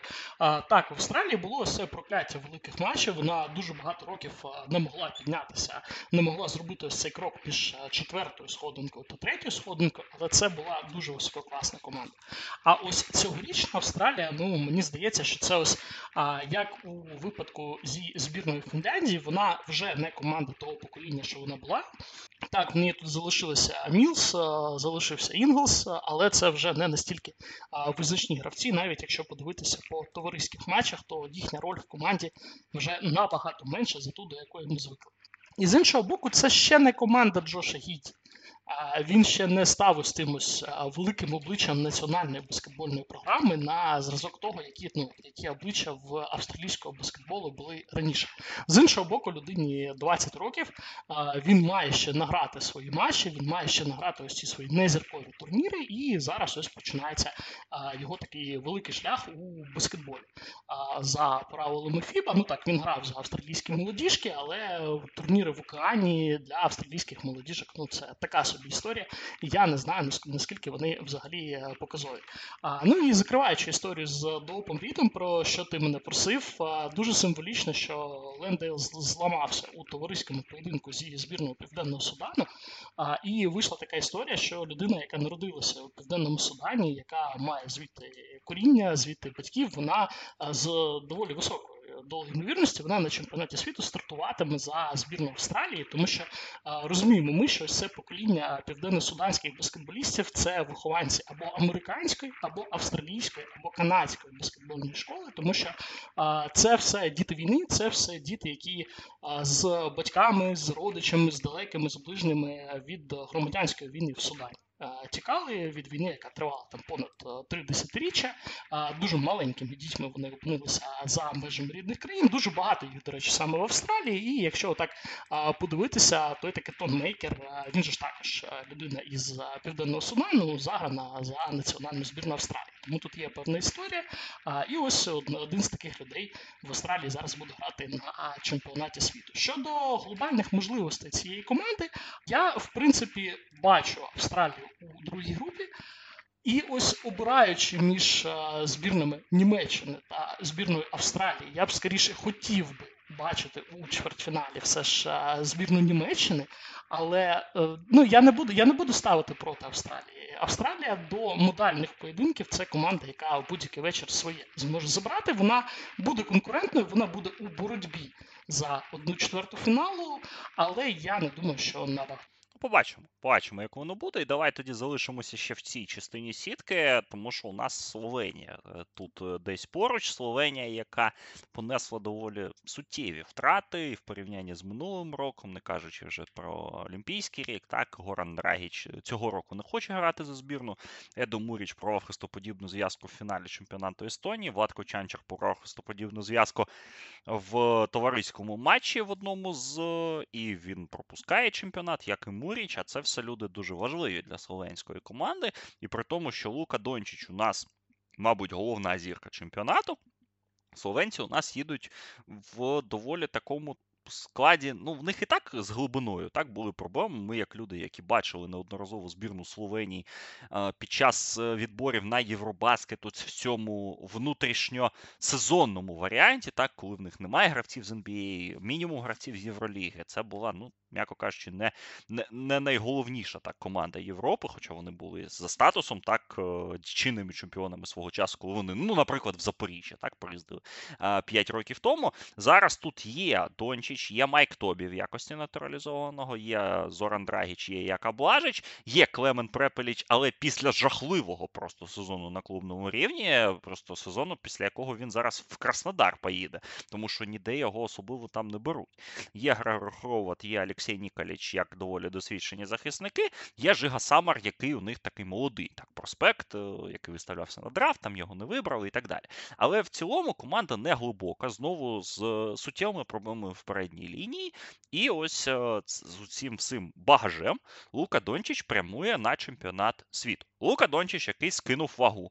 Це видно було ще на перших так фотографіях, які він там постив в соцмережах по ходу е, літнього періоду. Зараз по товарняках там було очевидно, що Лука в пр прекрасній формі, і він реально схуд, він реально набрав кондиції. І е, такий Лука, ну я не думаю, що він кожну збірну можна обіграти в одне обличчя. Хоча хто його знає, сьогодні от була статистика е, в подкасті у Біла Сімонса, що Лука Дончич в минулому сезоні NBA забив 85% своїх китків е, без передач партнерів. Так? Тобто 85 з усіх його очок він набирав сам.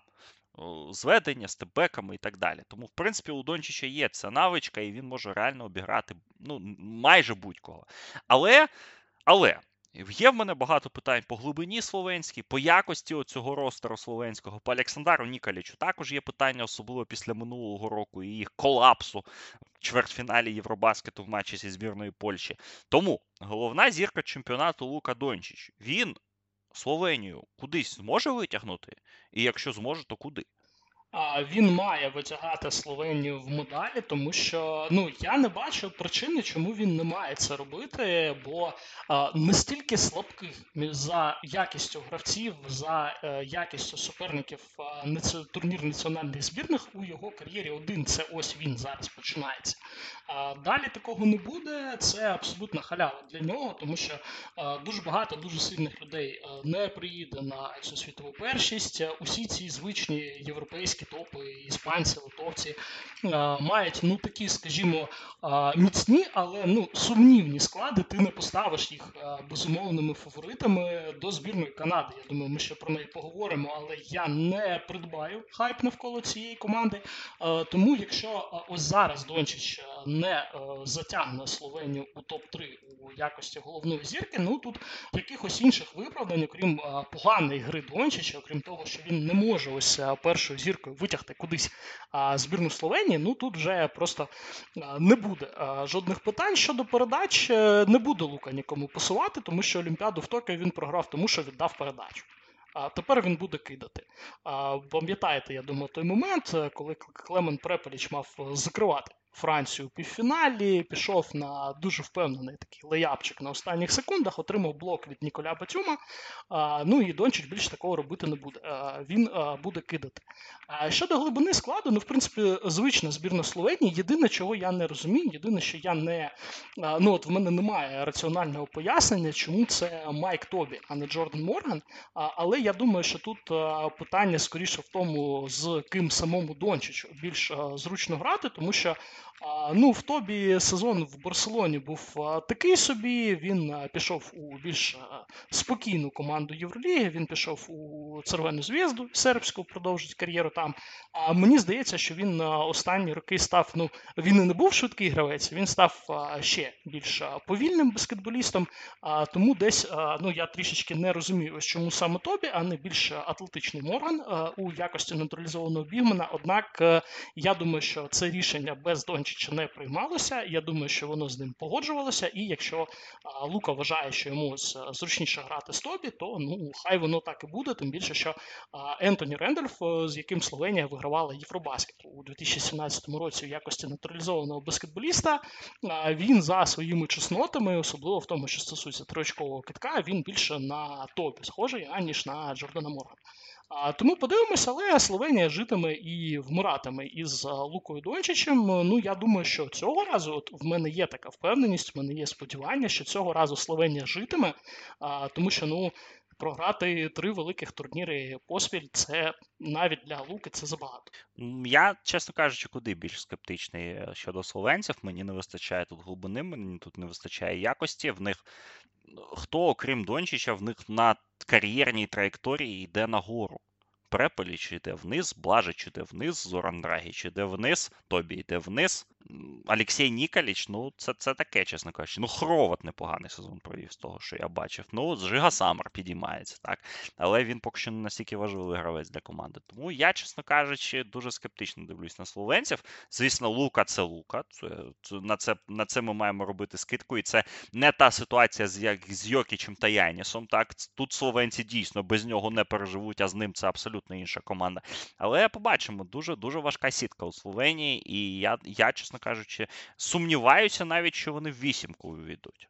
Але це такий такий трошки prediction. Е, знову ж таки, це скоріше від поваги до Німеччини, Австралії та інших, ніж е, від неповаги до словенців. Хоча, знову ж таки, те, що я побачив в сезоні, а ми ну так вийшов, багато бачили того ж Блажича, так, Драгіча, е, Преполіча, ну це це не то. Це це не 21 рік і точно не 17-й. Без допомоги Дончич, ну він щось зможе, так, звісно, але але це не будуть максимальні результати, хоча хоча ми побачимо. Е, ми так проскочили іспанців, вони в нас були на початку ще. Вони в іншій стороні сітки, але просто перед тим як вже про головних головних фаворитів чемпіонату розмовляти, ми не можемо не поговорити про збірну, яка власне є чинним чемпіоном Європи та чинним чемпіоном світу одночасно. Це збірна Іспанії, це команда Серджо Скаріоли, яка все ж таки поїде на цей чемпіонат в трошки, мені здається, такому іншому статусі щодо очікувань, тому що ну, травми і травма Лорензо Брауна і відмова Рікі Робіо. Я от е, Брауна хотів згадати ще на початку подкасту е, в контексті гравця, як е, відсутність якого буде найболючішою для його збірної. Тому що ну тут Рубіо Браун можна так через слеш, так би мовити, так тому що перший номер в цій іспанській команді це ну дуже велика, дуже велика роль, дуже великий вплив. І Ми бачили і Рубіо так в МВП ролі на чемпіонаті світу 4 роки тому. і Бачили наскільки він є важливим для цієї команди. Ну і Лорензо Браун феноменально вдала натуралізація іспанців минулого року. Людина, яка реально дуже сильно витягнула Іспанію на чемпіонаті Європи, не без допомоги команди, звісно, але там все ж таки на Брауні будувалося все. А зараз у Іспанії так, є брати Ернен Гумеси, є вічні Руді, Руді Фернандес та Серхіо Юль. Цікаво буде спостерігати за Санті Альдамою вперше в національній збірні на великих турнірах. Усман Гаруба другий великий чемпіонат відіграє, але теж в збірні він завжди хороший. Альберто Діас переможний гравець, Даріо Брізело переможний гравець, ветерани типу Абрінеса і Клавера тут на місці, але без Рубіо та або Брауна. Ну, у них в задній лінії головним плеймейкером, судячи з цього, буде Альберто Діас, другим плеймейкером 19-річний Хуан Нуніс. І це як на мене, дуже високий е, високий тиск для гравців такого плану. Тому збірна Іспанії, враховуючи сітку, враховуючи кадрові проблеми, е, ми завжди іспанців в останніх турнірах, перед останніми турнірами списували. Я пам'ятаю, що в 2019 році я їх навіть вісімку там не виводив або виводив. Ну на Євробаскеті точно вони минулого року повинні вилетіли бути від Литви в першому раунді плей-оффу до побачення. Але Іспанія в нас спочатку один турнір виграла, потім інший. Тут Іспанці, от ти в них е, віриш, е, чи чи вважаєш ти відсутність Рубіо та Брауна критичною? І дійсно, де де зараз може зупинитися ця Іспанія? Все ж таки, ми знаємо, що там кляти серце чемпіона, так, усі ці речі, які пов'язані з з іспанцями традиційно, їх не можна ніколи списувати і так далі. Але чи не забагато кадрових проблем в іспанців в, в цьому вигляді, в цій ітерації команди? Я висловлю протилежну думку знову ж таки. Мені здається, що всі кадрові проблеми збірної Іспанії вони врятували кар'єру Хуану Нунісу, тому що Рікі Рубіо ж в нас не по травмі грає. Рікі Рубіо в нас не грає через ментальні проблеми. І якби Хуана Нуніса наступного літа втретє поспіль відправили грати чемпіонат Європи Ю-20, я думаю, в нього ментальні проблеми розпочались б набагато раніше, ніж вони розпочались у Рікі Рубіо. Тому зараз він поїде їде так. Е, другим, а може навіть і першим плеймейкером, я не здивуюся, якщо Серджіо Скаріоло дасть принаймні у першій групі йому великі хвилини, подивиться на що здатний цей хлопчина е, взагалі під тиском, е, що він буде робити на майданчику в офіційних матчах. Хоча, ну так, йому 19 років, але в людині в людини є переможний досвід на молодіжному рівні, у людини є переможний досвід, тим більше сенсаційний на клубному рівні, у людини є досвід Єврокубка, не найгіршого клубу клубного турніру в світі. Я думаю, що майже кожен тренер з оцих 32 хотів би мати ось такого гравця, десь там п'ятим, шостим у своїй країні на певній позиції, навіть на такій важливій позиції, як позиція першого номера. А я не бачу знову ж таки в іспанцях великих фаворитів, як і рік тому. Але я думаю, що з огляду на те, що ми побачили рік тому, то іспанців треба висаджувати у другій групі. Якщо їх не висадять у другій групі, то це цілком може бути медальна команда. Абсолютно, тому що в плей-офф, ну, піди ти переграй Юя, піди ти переграй Фернандеса, брати Ернангомеси, особливо то той, який центровий, той, який небо Круз, він то ще з 2015 року їздить по великих турнірах збірних і виграє їх там, там починаючи ще бекапом братів Газольф, і потім вже на великих ролях у якості стартового центрового. Але ж ну, люди дуже великий переможний досвід мають.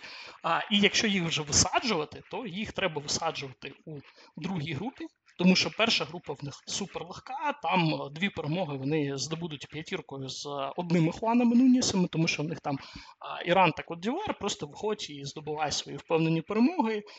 Такі дуже посередні команди. Команди так, одна з яких не зібрала склад, інша ну, десь 10 років тому пройшла свій пік, але просто не виростила нових більш якісних виконавців. А от у другій групі заруба між Канадою, Францією та Іспанією буде цікава. І ось тут Іспанію цілком можна висаджувати, тому цілком реально, що ось тут вона може і не вийти в одну четверту. Але якщо цю команду вже випустять в одну четверту, то вона спокійно буде у фіналі. Ну от якраз давай тоді е, переходити до команд, які мають висаджувати за твоїми словами збірну Іспанії, е, чи як мінімум намагатися е, це зробити. Збірна Канади. Найбільший хайп, я думаю, з, з усіх команд просто, особливо коли першу заявку оголосили. Так, потім Джамал Мюррей від неї відпав. Але в цілому це найбільше представництво, ну, окрім збірної Америки, гравців NBA. Тут у нас і Арджей Барретт, і Шай Гілджес Олександр, Кевін Келлі Олинік, і Двайт Пауелл, Лу Дорт, Нікіль Олександр Вокер. Е, міцні гравці за європейськими стандартами Мелвін Джим, Філ Скраб, Томас Скраб, Ділона Брукса так е, не згадав, а, а треба згадувати. так. Ну і Зак Іді, як е, маскот, так, людина з ростом 7-3, їде теж на чемпіонат. У Канади новий головний тренер Жоржні Фернандес. У Канади величезна просто історія провалів на різних чемпіонатах, на різних відбіркових турнірах. Так, минулорічний минулий чемпіонат світу вони не вийшли з першої групи. Так, з групи їм там трошки не пощастило, але Нік Норс, який на той момент тільки ну, ось виграв з чемпіонський титул, вони там все про, про просрали. В олімпійській кваліфікації в 21-му році вони також обісралися, програвши Андрею Балвіну, якого я думаю не треба зараз представляти після минулого сезону, хто він і що він і яка в нього національність. Е, от і збірну Чехії тоді так вони випустили з Ронаном Гінзбургом на Олімпіаду історично. Ну і зараз от змінили тренера, змінили трошки підхід до формування команди. Е, хоча Роуен Барретт залишився головним трен... головним менеджером цієї збірної. Роуен Барретт – це власне батько е, Арджея Барретта. І от Канада, вони виглядають, ну, на папері виглядають дуже міцно. В те, що я бачив в товариських матчах, дуже протиріч, е, ну, неоднозначне так враження, тому що з одного боку вони там і німців перегравали в овертаймі, там перестрілка в них була, з іншого потім Домінікані поступалися, в якій тільки ну, Таунс приєднався до команди. І коли мені ось наші поважні, наприклад, патрони так починають в чаті заливати про фаворитизм Канади, я е, одразу кажу: хай вони хоча б з першої групи вийдуть. Давайте хоча б побачимо, як це має працювати. А потім вже фаворитизм, е, Шаї Гілджеса Олександр і так далі, і тому подібне. Звісно, ми поважаємо і Гілджі, і Шая, і Баррета, і Аліника, і Жорді Фернандеса. Але от ти так обмовився трошки одним е, одним, одним словом, що хайп по канадцям ти не покупаєш. Питання було саме про цей хайп та й про його придбання. Чи, Чи згоден ти? Тому що я, от, наприклад, я дуже скептично до Канади відношуся до тих тих пір, поки вони мені не доведуть оборотні. Тому що це ну, це така команда міф. Знаєш, вона вона нібито є, вона нібито на кожен чемпіонат приїздить. Щас ми тут всім покажемо, а потім вони показують тільки голодупу а, самі собі. Тому Канада, де, де, що і до чого, зараз будемо розбиратися.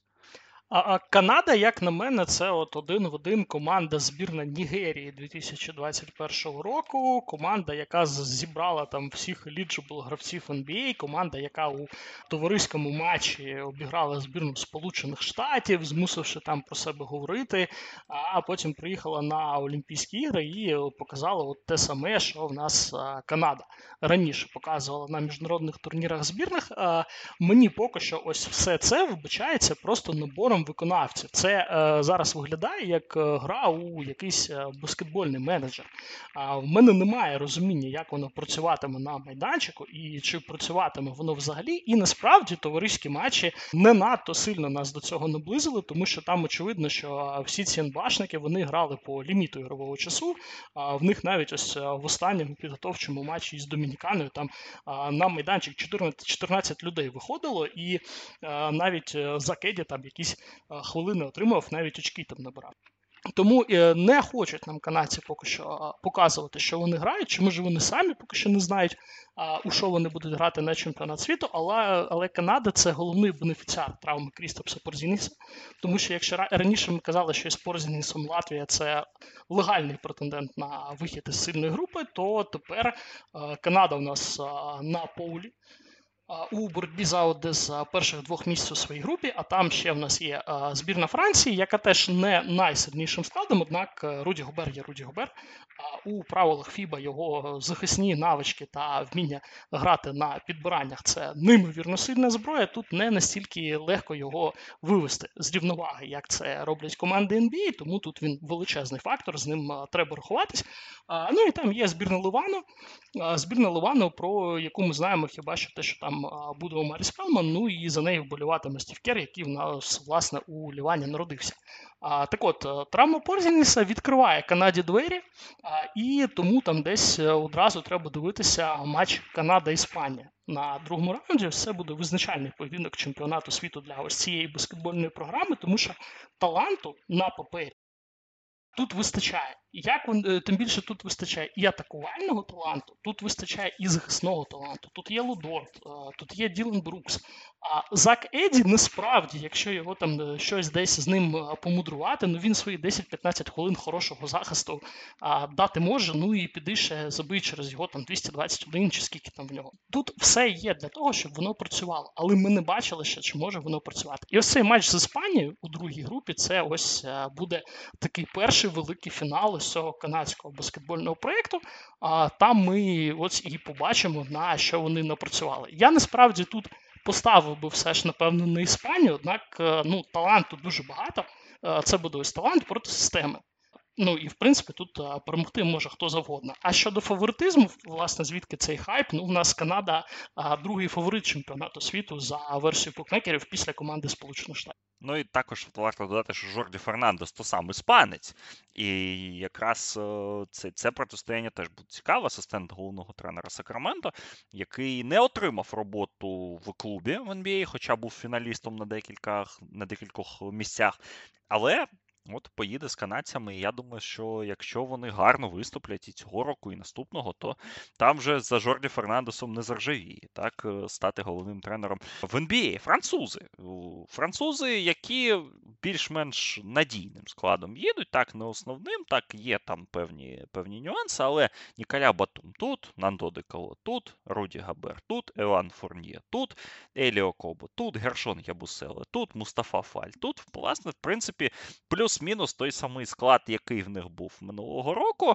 Там з'являється Матіс Лісор, е, доїхав е, замість Франка Антілікіна і Зея Кардіньєр, Сільвен Франциско, який е, може такий хороший чемпіонат дати перед сильним сезоном, який я очікую від нього. Ну і рольовики, минулорічне так відкриття Террі Тарпей, яку Болтара, капітан Монако, багато гравців з Монако. До речі, що Монако логічно затарилися так гравцями збірної після того, як вони стали саме гравцями збірної. Він Сан Колє, головний тренер.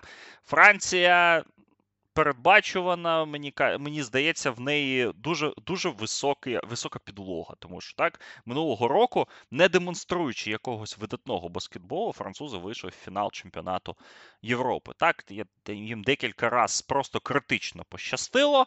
І в першому раунді плей-офф, і особливо в другому, хоча хто його знає, де їм більше пощастило, так проти турок чи проти чи проти італійців, але вони вискріблись в цей фінал, який абсолютно логічно програли.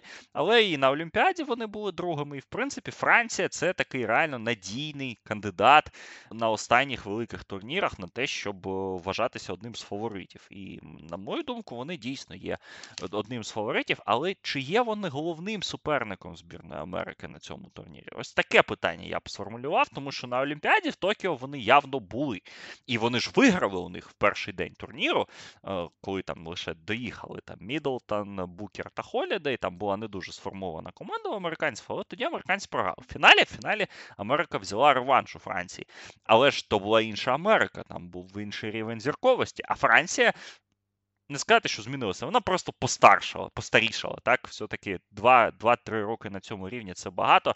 І Батюм вже оголосив, що завершить кар'єру після наступнорічної олімпіади. Нема Віктора Вінбаньями у Франції, е, хоча це, в принципі, очікувано. Немає Джоеля Ембіда, який ще не зрозуміло, за яку збірну буде грати. Але в цілому кістяк у французів один той самий. І тому питання, чи є вони головним суперником американців тут, воно залишається легітимним.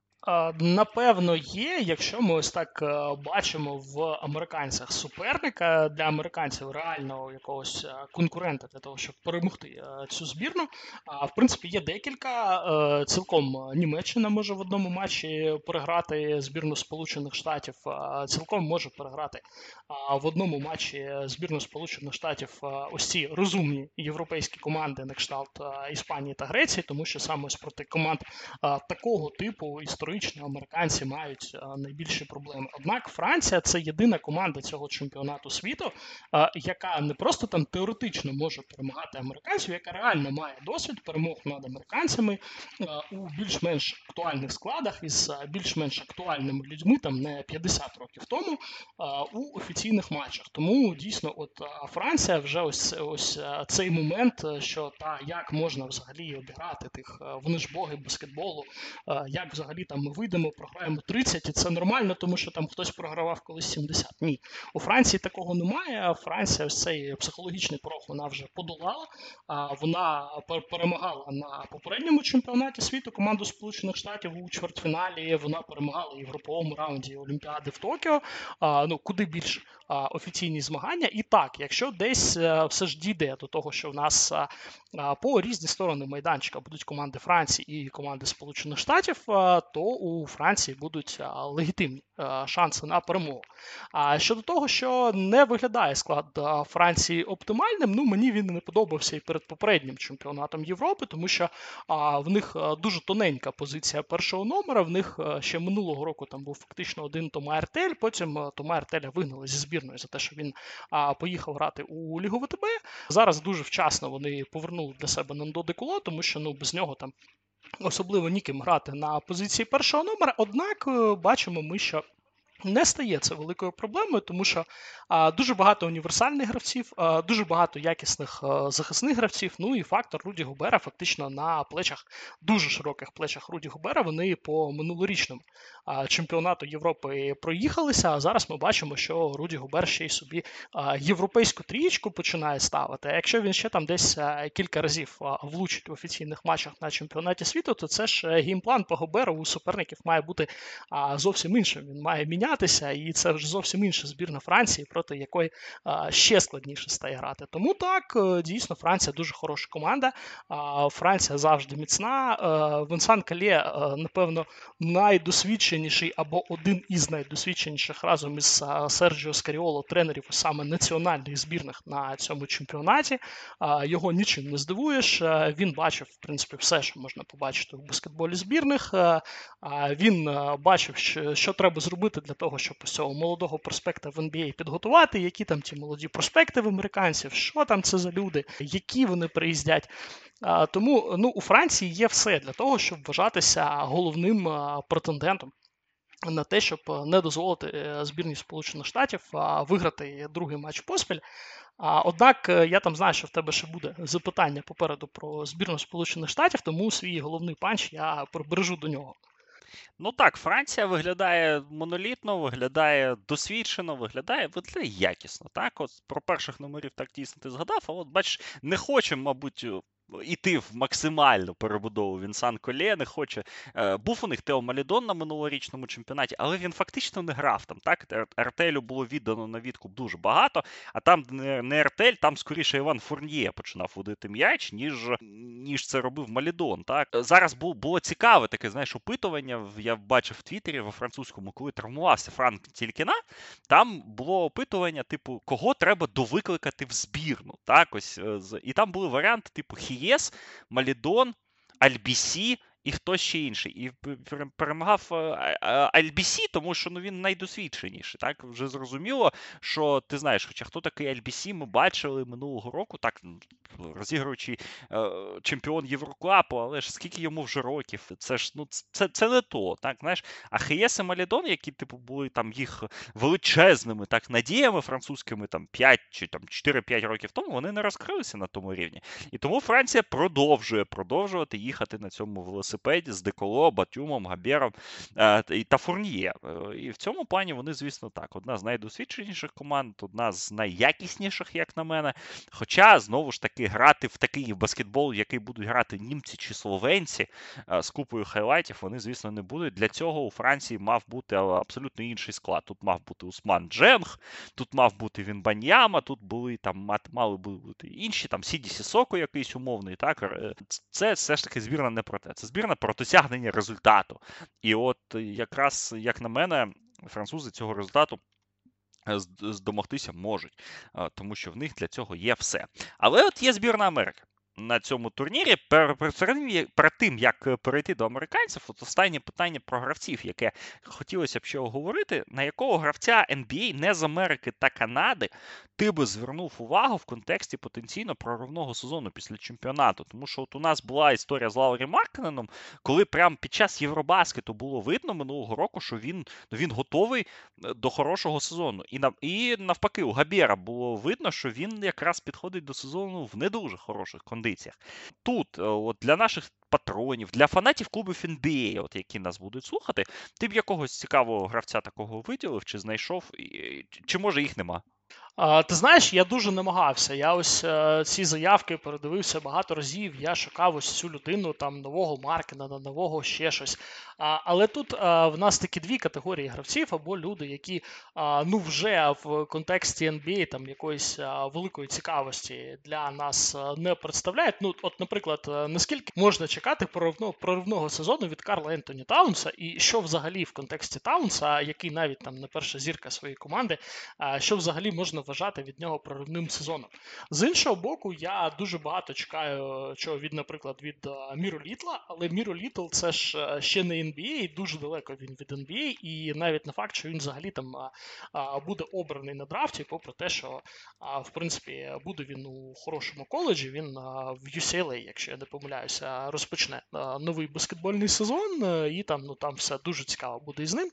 Але ось так людину, яка проведе хороший чемпіонат світу і потім розриватиме в NBA за межами саме збірних от Сполучених Штатів та Канади, ну мені знайти супер важко. Але якщо ми робимо там якийсь пік, е, ну давай не знаю, давай ризикну і скажу, що це буде Франц Вагнер, е, який після хорошого чемпіонату світу наступного сезону буде легітимно претендувати на поїздку на матч з NBA.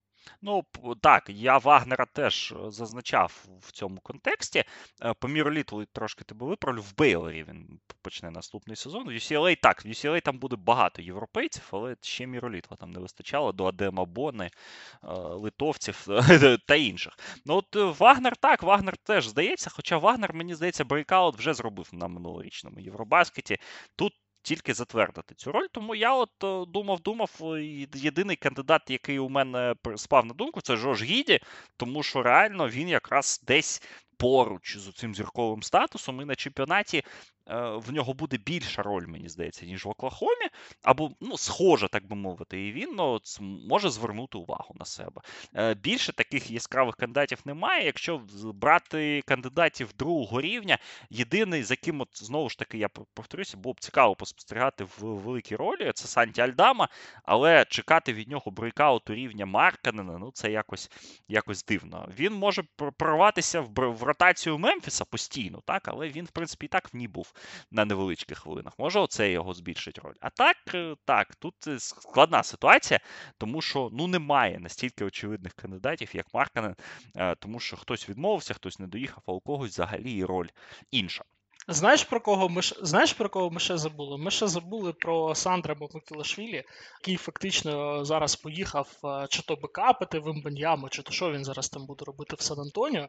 А в нього будуть хвилини, в нього буде якась роль. і... Та добре, щоб він там хоч сезон почав. У них 20 гравців на контракт. Ну, я думаю, що він буде грати, тому що він е, дуже схожий до Вимбаньями за стилістикою гравець, який згоден на мінімальні гроші. Я думаю, що він буде грати. Але ну от це не ну, ну, ну це не фрінжл стар, це просто людина, яка ну до заявки, до ротації, до реальних хвилин наближається. Ну от хіба що так. Ну так, у грузинів і Бітадзе, і Мамукелашвілі вони трошки зможуть змінити уявлення так про себе людей, але я не думаю, що це там реально буде якась, якийсь проривний чемпіонат е, для них. У збірної Америки було б багато більше таких гравців, так якщо ми їх, е, я їх не вилучив з минулого питання, тому що тут якраз breakout на breakout-і та breakout-ом поганяє. У Стіва Кера дуже молода команда, де Бобі Портіс найстарший гравець, йому 29 років. Е, по-моєму, він єдиний чемпіон NBA так в цій в цій команді. 20 років Пауло Банкєро, 20 років Вокеру Кеслеру, всі молоді, Бріджеси, Брансони, Едвардс, Халібертони і так далі, і тому подібне. І дуже титулований тренерський штаб у американців, тому що Стіву Керу допомагають Ерік Спельстра, е, Тайрон Лью та Марк Ф'ю. В штабі я бачив вчора Чіпа Енгеланда, так, від відомого киткового тренера з Сан-Антоніо, який зараз в Оклахомі працює. Ну і в цілому так, американці серйозно поставилися до всього цього, але розуміючи, що Олімпіада попереду складу суперзірки ліги не приїхали в цю збірну. Але от приїхали. Е, я цю збірну Америки називаю збірною своїх дітей. Тому що, окрім Бобі Портіса, тут фактично всі наші от випускники наших драфт-подкастів, які ми так в останні 5 років детально записуємо, тому що ну якраз Бріджес Джонсон це 18-й драфт, Брансон 18-й, Халібертон та Едвард взагалі 20-й, Банкєров взагалі 21-й і так далі і тому подібне. От єдині гравці, яких ми не обговорювали в подкастах свого часу, це Інграм та Бобі Портіс. Е, усі інші усі інші у нас е, так чи інакше вже потрапляли в цю рубрику. І у американців цікава молода команда. В принципі, вона схожа чимось на команду чотирирічної давнини, але все ж таки в тій команді був і Мейсон Пламлі, був Брук Лопес, е, був Джо Харріс, був Кемба Уокер. Фактично в тій же ролі там їхали Тейтум та Мітчелл. Їх зараз немає. Замість них от Едвардс, Халібертон, е, Інграм, Банкєро та інші. Американці як вони тобі в цілому? От як тобі така конструкція команди, чи розумієш ти її, і чи вона тобі подобається ось по людях? Ну і ну, за ідеєю. От спочатку за ідеєю. За ідеєю цілком розумію, тому що це більш-менш типова збірна Сполучених Штатів для чемпіонату світу, навіть якщо ми згадаємо ось той чемпіонат дев'ятирічної давнини, де збірна України грала проти збірної Сполучених Штатів. Так, там були дуже гучні імена, там були усі ці Стефи Карі, Карі Ірвінги, Джеймса Хардени та інші Ентоні Девіси. Да, да. Але ж але ж на той момент це ж були люди, які або ще там тільки доходили до статусу постійних гравців плей-офф, або вони ще грали, як той таки Девіс, на дитячих контрактах. Тобто в них ось ці збірні під чемпіонат світу, вони завжди про молодь, вони завжди про майбутнє, вони завжди про таланти. В принципі, ось ця збірна, вона напевно ось найбільш зразкова в цьому контексті. Про що я дуже шкодую, що американці, от після Майка Кшишевські, вони відмовились від цієї практики брати на великі турніри національних збірних одного студента. От е, Раніше мені це там подобалось, коли, наприклад, Девіс, ще не, відігравши жодного матчу в NBA, поїхав із е, всіми цими Лебронами Джеймсами на Олімпійські ігри. Ну і раніше в них були такі історії. Зараз цього немає. Зараз е, ось Вокер Кеслер за за такий за цікавий сезон в NBA відзначено з цією ролью 12-го баскетболіста. Ну але це все одно це трішечки не те. А, Тобто концепцію я розумію в принципі, вона нічим не відрізняється від того, що було у попередні роки, але я бачу, що в принципі висновки із фіаско у 2019-му вони більш-менш були зроблені, тому що ось ця команда, збірна Сполучених Штатів зразка 2023 року. Вона, по-перше, просто кидає краще, і по-друге, вона просто стакається краще. Тут більше більше можливих варіантів, більше можливих ротацій тут менше залежності від якогось одного конкретного виконавця, тому можемо казати, що ось цю свою домашню роботу певним чином а, Стів Кер провів. А що якісь висновки після вилету у чвертьфіналі 2019 та фінішу на позиції разом із командою Польщі та нижчим за командою Чехії для американців це фіаско. Вони були зроблені. Але як це все буде працювати, побачимо, тому що ну це дійсно це дуже молода команда, вона великий фаворит. Тут найбільша кількість таланту, навіть попри те, що тут ну навіть з топ-20 гравців NBA дуже мало людей, але тут все одно дуже багато таланту, більше ніж у будь-якій іншій збірній. Однак це молодість, однак це брак е, досвіду гри за ось цими правилами FIBA, Тому збірна США на чемпіонаті світу це завжди така ось дуже дуже багато змінних, дуже багато невпевненості щодо цієї команди. Я б задав 14 рік трошки в контексті. Так, ти абсолютно правий про апенкамерів, але там же ж був нюанс з травмою Пола Джорджа, е, яка трапилась яка трапилась тоді. І після цієї травми і Джордж відпав, який вже був ну, фактично зіркою. Так, він був першою зіркою Індіани в серіях проти Майамі. І Дюрант же відмовився. А Дюрант вже от, от він то якраз був суперзіркою ліги вже на той момент. А в принципі, е, і зняв свою кандидатуру, але тоді так була реально яскрава збірна Америки. І тоді і зараз ти перечитуєш ці імена, бачиш ці світлини з цих матчів, думаєш, йоу, от, от, от, оце було мощно. Але так, тут тут більш така дитяча команда. Ну і от Сьогодні якраз теж зранку почитав, послухав американську пресу, яка на емоціях, так після вчорашнього матчу з Німеччиною, обговорювала, що як треба будувати, і і доволі цікаво вийшло обговорення, тому що, в принципі, на початку кемпу здавалося, що це така буде збірна, е, де Джейлен Брансон, такий головний головний альфач, який буде брати на себе гру, який стартуватиме, який ось буде таким духовним лідером команди, тому що він один з найдосвідченіших гравців тут. Але цей переворот усього ставши, який стався вчора під час гри з Німеччиною, коли Ентоні Едвардс просто взяв і ну реально виграв їм матч. Причому поруч з Едвардсом в той момент були Халібертон та Рівз, а не Брансон. Ну, Джаран Джексон це така незмінна фігура в цій команді, тому що він фактично один з двох чистих великих е, гравців. Кеслера взяли так і за компліментом, але Кеслера і взяли як велике тіло, тому що два великих номінальних у, Америки в складі Інгрем, Банкєро, е, при всьому їх зрості, вони все ж таки не центрові. І ось два великих. Але от Халібертон Рівс е, плюс Едвардс все вчора спрацювало. І і це породило там багато ну, те, щоб суперечок, але розмов про те, що але все ж таки Інграм, здається, трошечки більше зірка, ніж ці гравці. Або, здається, Майкл Бріджес мав би бути на полі. Чи той же Брансон, так, який плей-офф proven плеєр, і все таке, і все таке. І ось це вся вся вся дискусія, вона вона буде продовжуватися. Я думаю, що і по ходу турніру, згадуючи 19 рік, згадуючи 14 рік. Але так, чисто гіпотетично, якщо б уявити нас з тобою в ролі Стіва Кера, Спеельстра і Терона Лью, коло, коло кого ти б будував команду саме на останні хвилини ось таких напружених матчів. Ну, от коли як вчора, там треба там, ти говориш мінус 9 за 5 хвилин німцям. Кого б ти випускав? Випускав на поле, ну окрім власне Джарана Джексона, якого ти, мабуть, не можеш не випустити, якщо він не перебрав фолів. Брансон, Халібертон, Едвардс та Бріджес. Ну, ось це моя четвірка. В принципі, дуже якісні гравці. Бріджес у минулому сезоні він так пішов у ту команду, у якій він зробить прорив у наступному чемпіонаті. Буде там доводити, намагатися довести, що він може бути першою зіркою якоїсь більш-менш серйозної команди, чи то там якісною другою зіркою, чи не знаю, що він кому буде доводити, але дуже хороший гравець.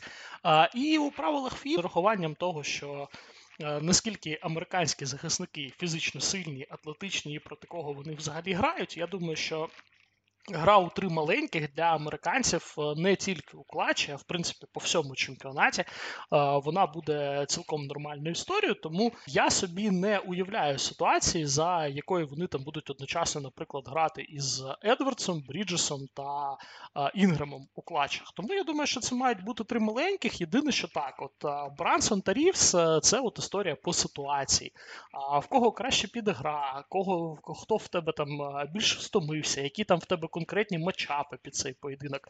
А наскільки ти можеш чи не можеш десь е, приховати Брансона в захисті, тому що ну його треба ховати, тому що він такий а, не надто сильний, м'яко кажучи, навіть у баскетболі за правилами Фіба захисний гравець.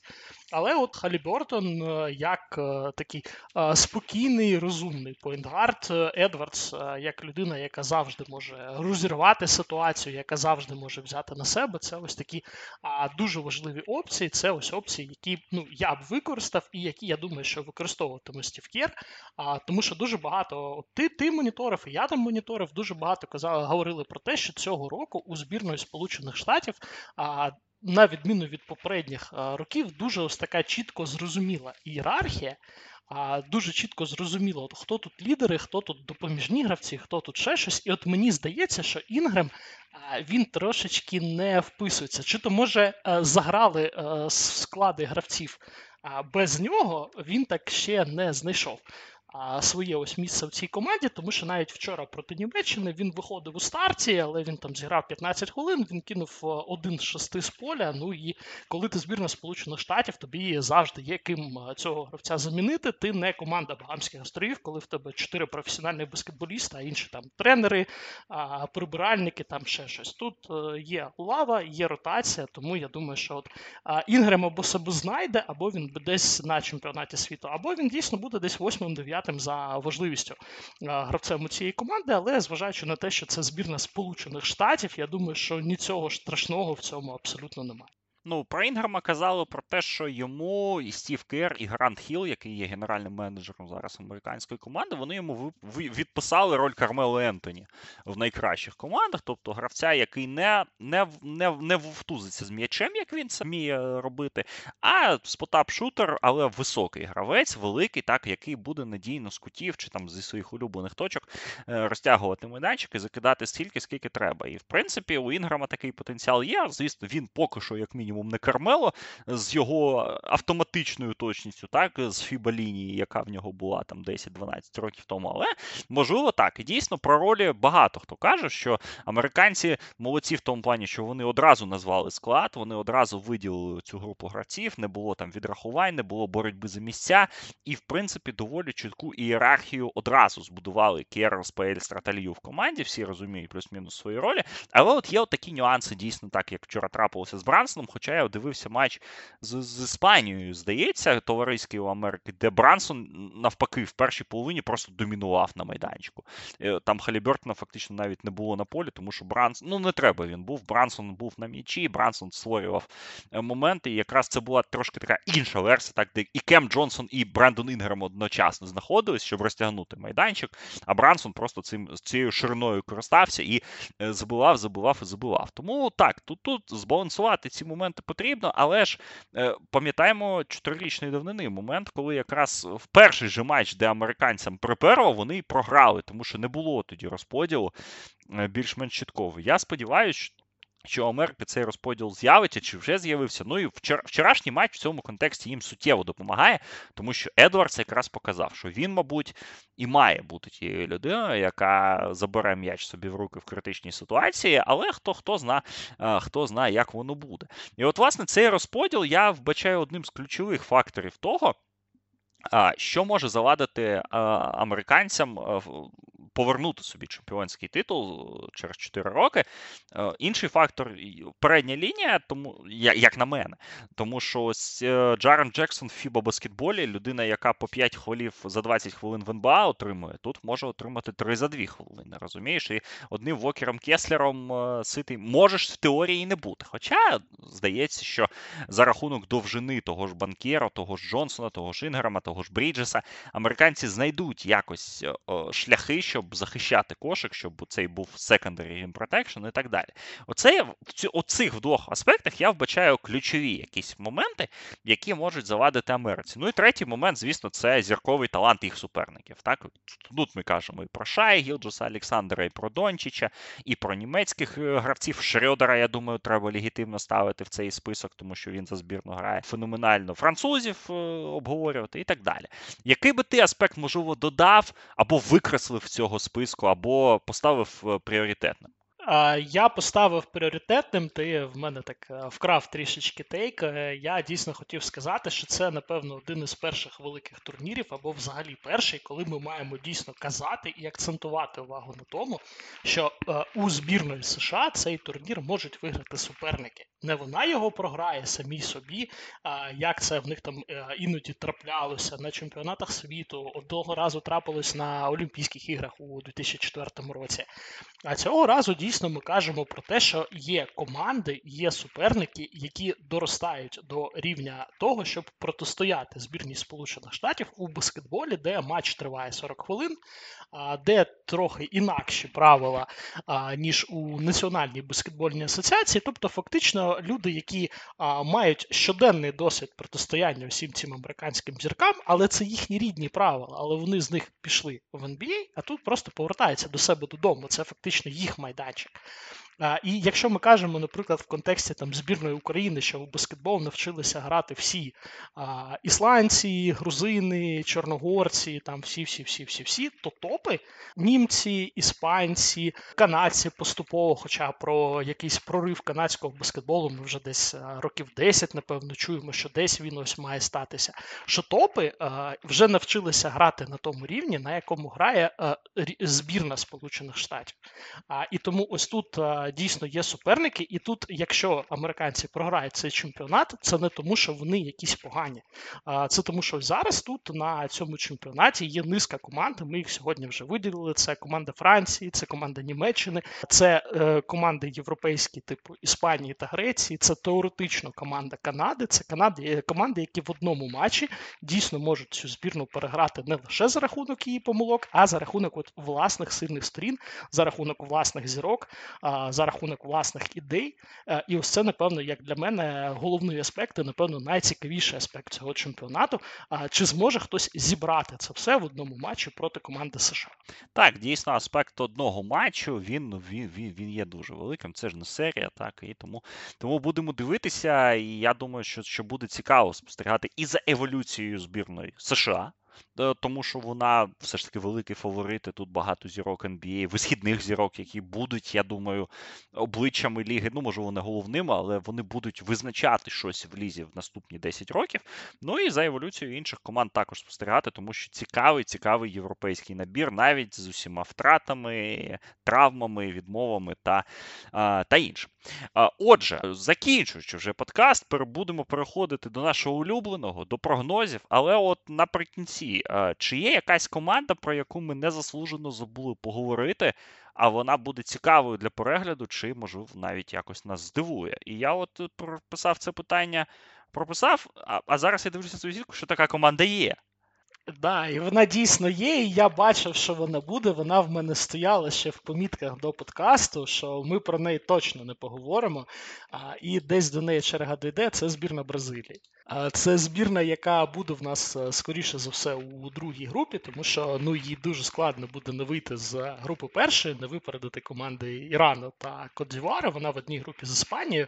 А в принципі, там е, у збірна не настільки зіркова яскрава, як у свої там найкращі, там найпраймовіші часи бразильського баскетболу. Там немає вже а, людей типу Леандро Барбози чи Нене, тим не менше, там е, дуже багато якості, особливо багато якості там у задній лінії, там де Марселіні Вертас, там де Раульзіню Нето, там де всі оці Вітори Беніте а і інші, інші, інші, і наш улюбленець європейського клубного сезону Бруно Кабокло, який вже тепер а, центровий у правилах Фіба. І дуже чудово а, порається із тим, щоб набирати очки, які спокійно у єврокубкових матчах там тридцяточку набуває.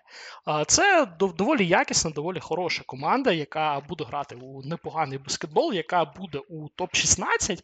А і в принципі, якщо я, якщо от я Канада або якщо я Франція, я по другій групі, от е, до цієї команди точно я б не ставився зневажливо. Тому що так, ну вона не не у найкращій, не у піковішій своїй формі, але ну тут дуже багато досвіду, і тут є якість. Ну, бразильців так, я дякую, що ти згадав, але я просто подивився на свою сітку, в якій а, у мене ця команда виходить в півфінал чемпіонату. А ви про неї не сказали майже ні слова. Це збірна Італії яка виграла усі товариські матчі, яка так має декілька кадрових втрат суттєвих. Мабуть, найсуттєвіша кадрова втрата, те, що в них спиздили просто, вибачте, Павло Банкєро е, з під носа ці кляті американці. Е, Ніко Меніона ми згадували, так, але в принципі Сімоне Фонтекіо на місці Ніколу Мелі. На місці Лейджі Датоми їде закривати свою видатну кар'єру на чемпіонаті. Датоми вже фактично її завершив, так, але ось ці матчі за збірну в нього будуть останніми. Є Марко Спісу, є Стефано Тонут, є Кіля Полонара, є е, Джамполо Річі, куди ж без нього рідного. Ну і Алісандро Пайо також. Ну і декілька молодих цікавих проспектів. І Матео Спаньоло розігруючий, який зараз в Альву підписався, якраз ось одно, одноліток Хуана Нуніса, з яким вони в реалі в системі клубу так працювали багато років пліч-опліч. Ну і Габріеля Прочеда, якого минулого року Детройт вибрав на драфті, який мав спалахи в Євролізі минулого року за Альбу. І я сподіваюся, що наступного сезону має гратиме ще яскравіше. Джан Марко Поцеко один з, найсхар... з найбільш харизматичних тренерів на чемпіонаті. Італія не програла жодного товариського матчу в підготовці. Італія переграла тут і Бразилію, і Грецію в Греції, і Сербію, і і турків вони обігрували в доволі цікавому такому матчі там з феєричною кінцівкою. Так, Італія, ну знову ж таки, здається, що вони десь там їм не вистачає глибини, десь не вистачає габаритів, як і завжди, в принципі. Але ми згадуємо минулорічний Євробаскет і цю трагічну просто поразку так Італії від Франції в матчі, де вони ну заслуговували на перемогу 200%. Згадуємо їх феєричну гру проти сербів. І те, що я бачу від Італії в підготовці, мене заспокоює в контексті того, що в них доволі вони в легкій частині сітки. І в них, в принципі, є все на руках, щоб вийти. Ну, вісімку точно, а я просто їх з першого місця вивів з групи. У мене вони так, зараз я ось е, свою сітку знайду. Вони вони в мене так здобули перше місце в групі. Ну я ж Сербію трошки захейтив, тому так, в мене Італія понад Сербію, тому що Серби, здається, з ними просто грати не вміють. Я, я от скільки навіть по товарнику е, побачив, ну я, я якось це дуже печально. А потім переграти збірну Греції, вони, в принципі, чи збірну Литви, італійці десь в стані закидати їх банально. Так, вони залежні від китка, але дуже цікава команда з моїм улюбленцем Сімоне Фонтекіо на чолі. Тому збірну Італії я би не списував з рахунків. Ну, м'яко кажучи, відправляючи її в полуфінал, хуй ти її спишеш з рахунків, вибачте. Ну, от, отакий в мене fun pick, як то кажуть, на, на, наприкінці нашого подкасту. Мені здалося, що ти головне про цю команду сказав, що ти за неї вболіватимеш, е, і це вже в принципі робить цю команду вдвічі цікавішою. Тому що якщо ти за неї вболіватимеш, ти дивитимешся, будеш дуже багато про неї розповідати. Е, Сімоне Фонтекі стане найкращим гравцем чемпіонату з тих, що не грають у збірні Сполучених Штатів. Ну і я думаю, що я якось очікував, що про цю команду дійсно ми поговоримо більше. Бо я сюди ставив собі піком Бразилію, тому що ну вона так дійсно загубилася у дуже такій доволі нудній групі, але команда цікава. Ну, Італія, Італія в півфіналі це ну, це непогано. Я б хотів це побачити. Ну, побачимо, так як воно буде. Ну, до речі, Фонтекіо якраз теж у нас же гравець НБА, так, який ну, він не вписується в зірковий так, breakout, або, але для нього теж важливий турнір, бо якщо він себе гарно покаже, може йому в Юті більшу роль дадуть, так? А, тому що в нього ж дворічний контракт, і це буде другий рік контракту. Там хто знає, може до повернення в Італію, так, не так далеко вже, чи в Італію, чи в Європу, ну, в Європу взагалі. Тому для нього це теж може бути важливий турнір в плані того, щоб показати, що він топ, і о, закріпитися ще в NBA е, ще ще трошечки довше, це теж е, зайвим не буде. Отже, про всі збірні поговорили. Два два питання на останок, два прогнозних питання. Є в нас в деяких букмекерських конторах номінації, там бомбардирська, асистентська, навіть навіть лідер чемпіонату за блокшотами. Є і на таке навіть ставки, навіть в вітчизняних конторах приймають. Ми їх піарити, звісно ж, не будемо, тому що вони нам за це не заплатили. Але ось е, два питання. Простих я залишив наостанок. Е, і якраз оце таке одне статистичне питання. Найбільшим, найкращим бомбардиром чемпіонату за сумарною кількістю очок в усіх матчах. Тобто, ну, сам розумієш, що це має бути людина, яка ну мінімум 6 таких матчів так зіграє, навіть з урахуванням турніру 17-32. Е, це людина, яка має ну, мінімум в четвертьфіналі десь грати. Так? Е, тому твій вибір з найкращим бомбардиром чемпіонату за сумарною кількістю очок стане. Лука Дончич. Ну, Лука Дончич так. Сьогодні в нього навіть там писали навіть сьогодні була велика стаття на Basket News про рекорди чемпіонату світу, і там, здається, щось 300 очок рекордсмен набирав. Це, скоріше за все, той бразилець, який там є рекордсменом Фіба за набраними очками, який в 80-х там грав а йому ж майже всі рекорди належать там. Ні, от от я перевір. Ні, до речі, в 86-му році Нікос Галіс а, Галіс, за чемпіонат Галіс. здобув 300, 337 очок, Оскар Шмідт 277, південно-кореєць Ши Донгпа в 70-му році набрав 261 очко, мені це, це важко уявити взагалі. Луїс Кова в 2010-му 244 очки, Дірк Новіцький в 2002-му 216. Тому от 7 матчів у Луки Дончича є на те, щоб це от е, Нікоса Галіса, чи, чи не 7, скільки там їх 8 матчів? 8. 8, 8. Ну, 330 330 на 8 це по 40 за гру треба набирати. Ну, раніше ж баскетбол був інакший. Знаєш, я під це питання я шукав якийсь сюрприз пік. Я знаєш, я там дивився на всяких Ахмадів Альдвайрі, знаєш, на цих всіх а, людей, які будуть по а, 20 китків робити у поганих збірних. А потім я такий думаю, слухай, ну я ж чекаю від Дончича нагороди, я чекаю від нього проривного чемпіонату світу. Ну а якщо він не набере 250 очок, то не буде ніяких нагород, і не буде ніякого проривного чемпіонату світу. Тому тут ну тут очевидний пік. Ну тут да, рубрика логічна логіка. Просто ну до речі, у букмекерів найкращі найкращі коефіцієнти на Дончича та на Шая Гілджеса Олександра. Е, потім Марканен, Едвардс, Богдан Богданович, Брансон, Таунс. Е, Паті Мілс, Брендон Інграм, Джордан Кларксон, Майкл Бріджес, Деніс Шрёдер, Арджі Барретт, Іван Фурнє, Банкєро, Фонтекьо, Габер, Халібертон, ну і так далі. От Я на Деніса Шрёдера тут поставлю, е, незважаючи на те, що є Франц Вагнер, незважаючи на те, що Деніс Шрёдер дуже полюбляє Е, грати, ну, і і в отдачу теж, так, за збірну. Він ну, не гребує асистами, і він їх робить доволі-доволі багато. Але мені здається, що це це буде класний турнір для Німеччини, і Деніс Шрёдер буде на чолі. Але я, в принципі, думаю, що так. Ну, Це знаєш, це такий пік, окрім е, викинемо Дончича, так, давайте на друге місце когось знайдемо. Ну, Хоча Шай, Шай, Дончич тут, звісно, великі фаворити. Ну, я от на Шрёдера Е, кину свої віртуальні 10 гривень, а чи може і не віртуальні, подумаємо. Е, оцінимо фінансове становище в п'ятницю е, чи в четвер, коли в нас там буде дедлайн. Ставок. Ну і останній трійка призерів і чемпіон майбутнього Кубку світу від тебе озвучую, будь ласка. А трійка призерів в мене Греція, Словенія, Сполучені Штати, ну і чемпіон Сполучені Штати. Ох, нічого собі. Ні, в мене трійка призерів Франція, Німеччина, США, тобто Німеччина в фіналі буде. У мене так, якби ми не валювали, що буде важко, вірю я в збірну Німеччини цього року е, чомусь. Я думаю, що вони навіть тоді з другої групи не вийдуть, але ну, може навіть і з першої. Вот.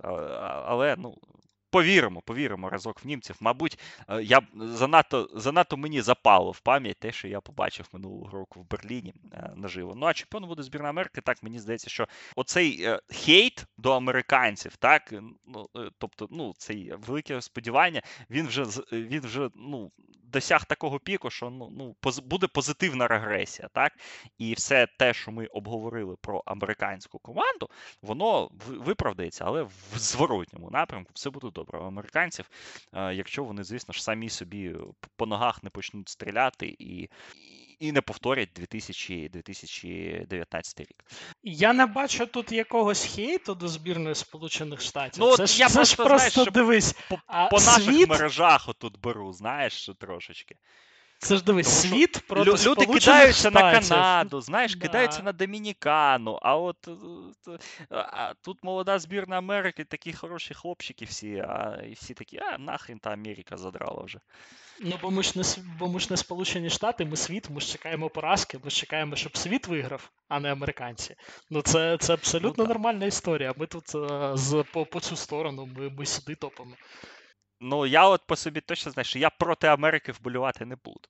За неї, ну, це я не знаю. От минулого, на минулому чемпіонаті мені прям цікаво було, щоб вони програли. Можливо, через те, що чотири гравці Бостона були в тій збірні, не знаю. Е, але от прям хотілося, знаєш, щоб е, щоб це, ця серія там в них була там 60 плюс матчів, так, без порази в офіційних іграх, щоб щоб вона впала. Цього разу ні, дуже симпатична, як для мене, команда, тому американці десь там понижче. Ну, звісно, з Італією на один рівень не стануть. Але будемо. Ну ні, болювати проти них я просто не буду. За теж, ну це скучно. Е, але побачимо, як воно буде. І як воно дійсно чи чи зможе е, світ нанести імперії е, ще один удар, після якого після якого почнуться якісь там невідворотні процеси в, в американському баскетболі, як мінімум на рівні збірних? Е, отже, у нас чемпіонат світу стартує 25 серпня в п'ятницю об 11 годині. Перша хвиля матчів, так би мовити. У нас чемпіонат, як ми вже сказали, в Азії, в Індонезії, Філіппіни, Японія. І в принципі, е, таймслоти на першому етапі вони плюс-мінус однакові. Тобто декілька матчів стартують в 11, потім один матч в 11.45, і потім 12.15, потім 15, 15.10, 15.30 і винесений матч 16.30. В перший день це буде матч Канада-Франція. І я думаю, що вже можемо анонсувати, що його покаже телеканал Експорт.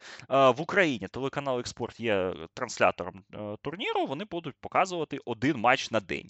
Але в принципі, з того, що ми бачили в розкладі програм, в розкладі передач, е, вони вибрали на перші шість матчів, перші шість днів матчі лише Канади та збірної Америки.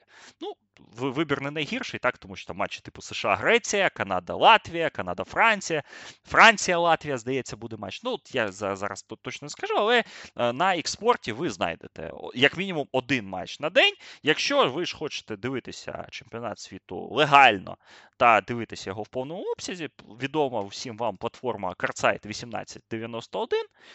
Е, передплата. Там, правда, її підвищили е, в порівнянні з минулорічним Євробаскетом, тому що я минулому році підписався за 12 євро на весь турнір. Зараз, по-моєму, там щось 25 чи 26 доларів, е, щось таке. Але ну, якщо ви хочете це дивитися, то найкращого, найкращої альтернативи ми вам не запропонуємо. Чи якісь IPTV, чи якісь пальоні ссилки, ніхто ж їх не скасовував, але тут ми за якість не відповідаємо. Ми говоримо про про легальні е, засоби е, е, перегляду чемпіонатів світу. Ну і ще один легальний засіб. Як мінімум два, я навіть скажу, легальні засоби слідкувати, не дивитися, а слідкувати з чемпіонату світу. Перший це слухати наші подкасти, тому що знову ж таки я не гарантую, що вони будуть кожного дня, але ми будемо намагатися це робити і в форматі сол, моноподкастів, так соло-подкастів, і в форматі е, з гостями.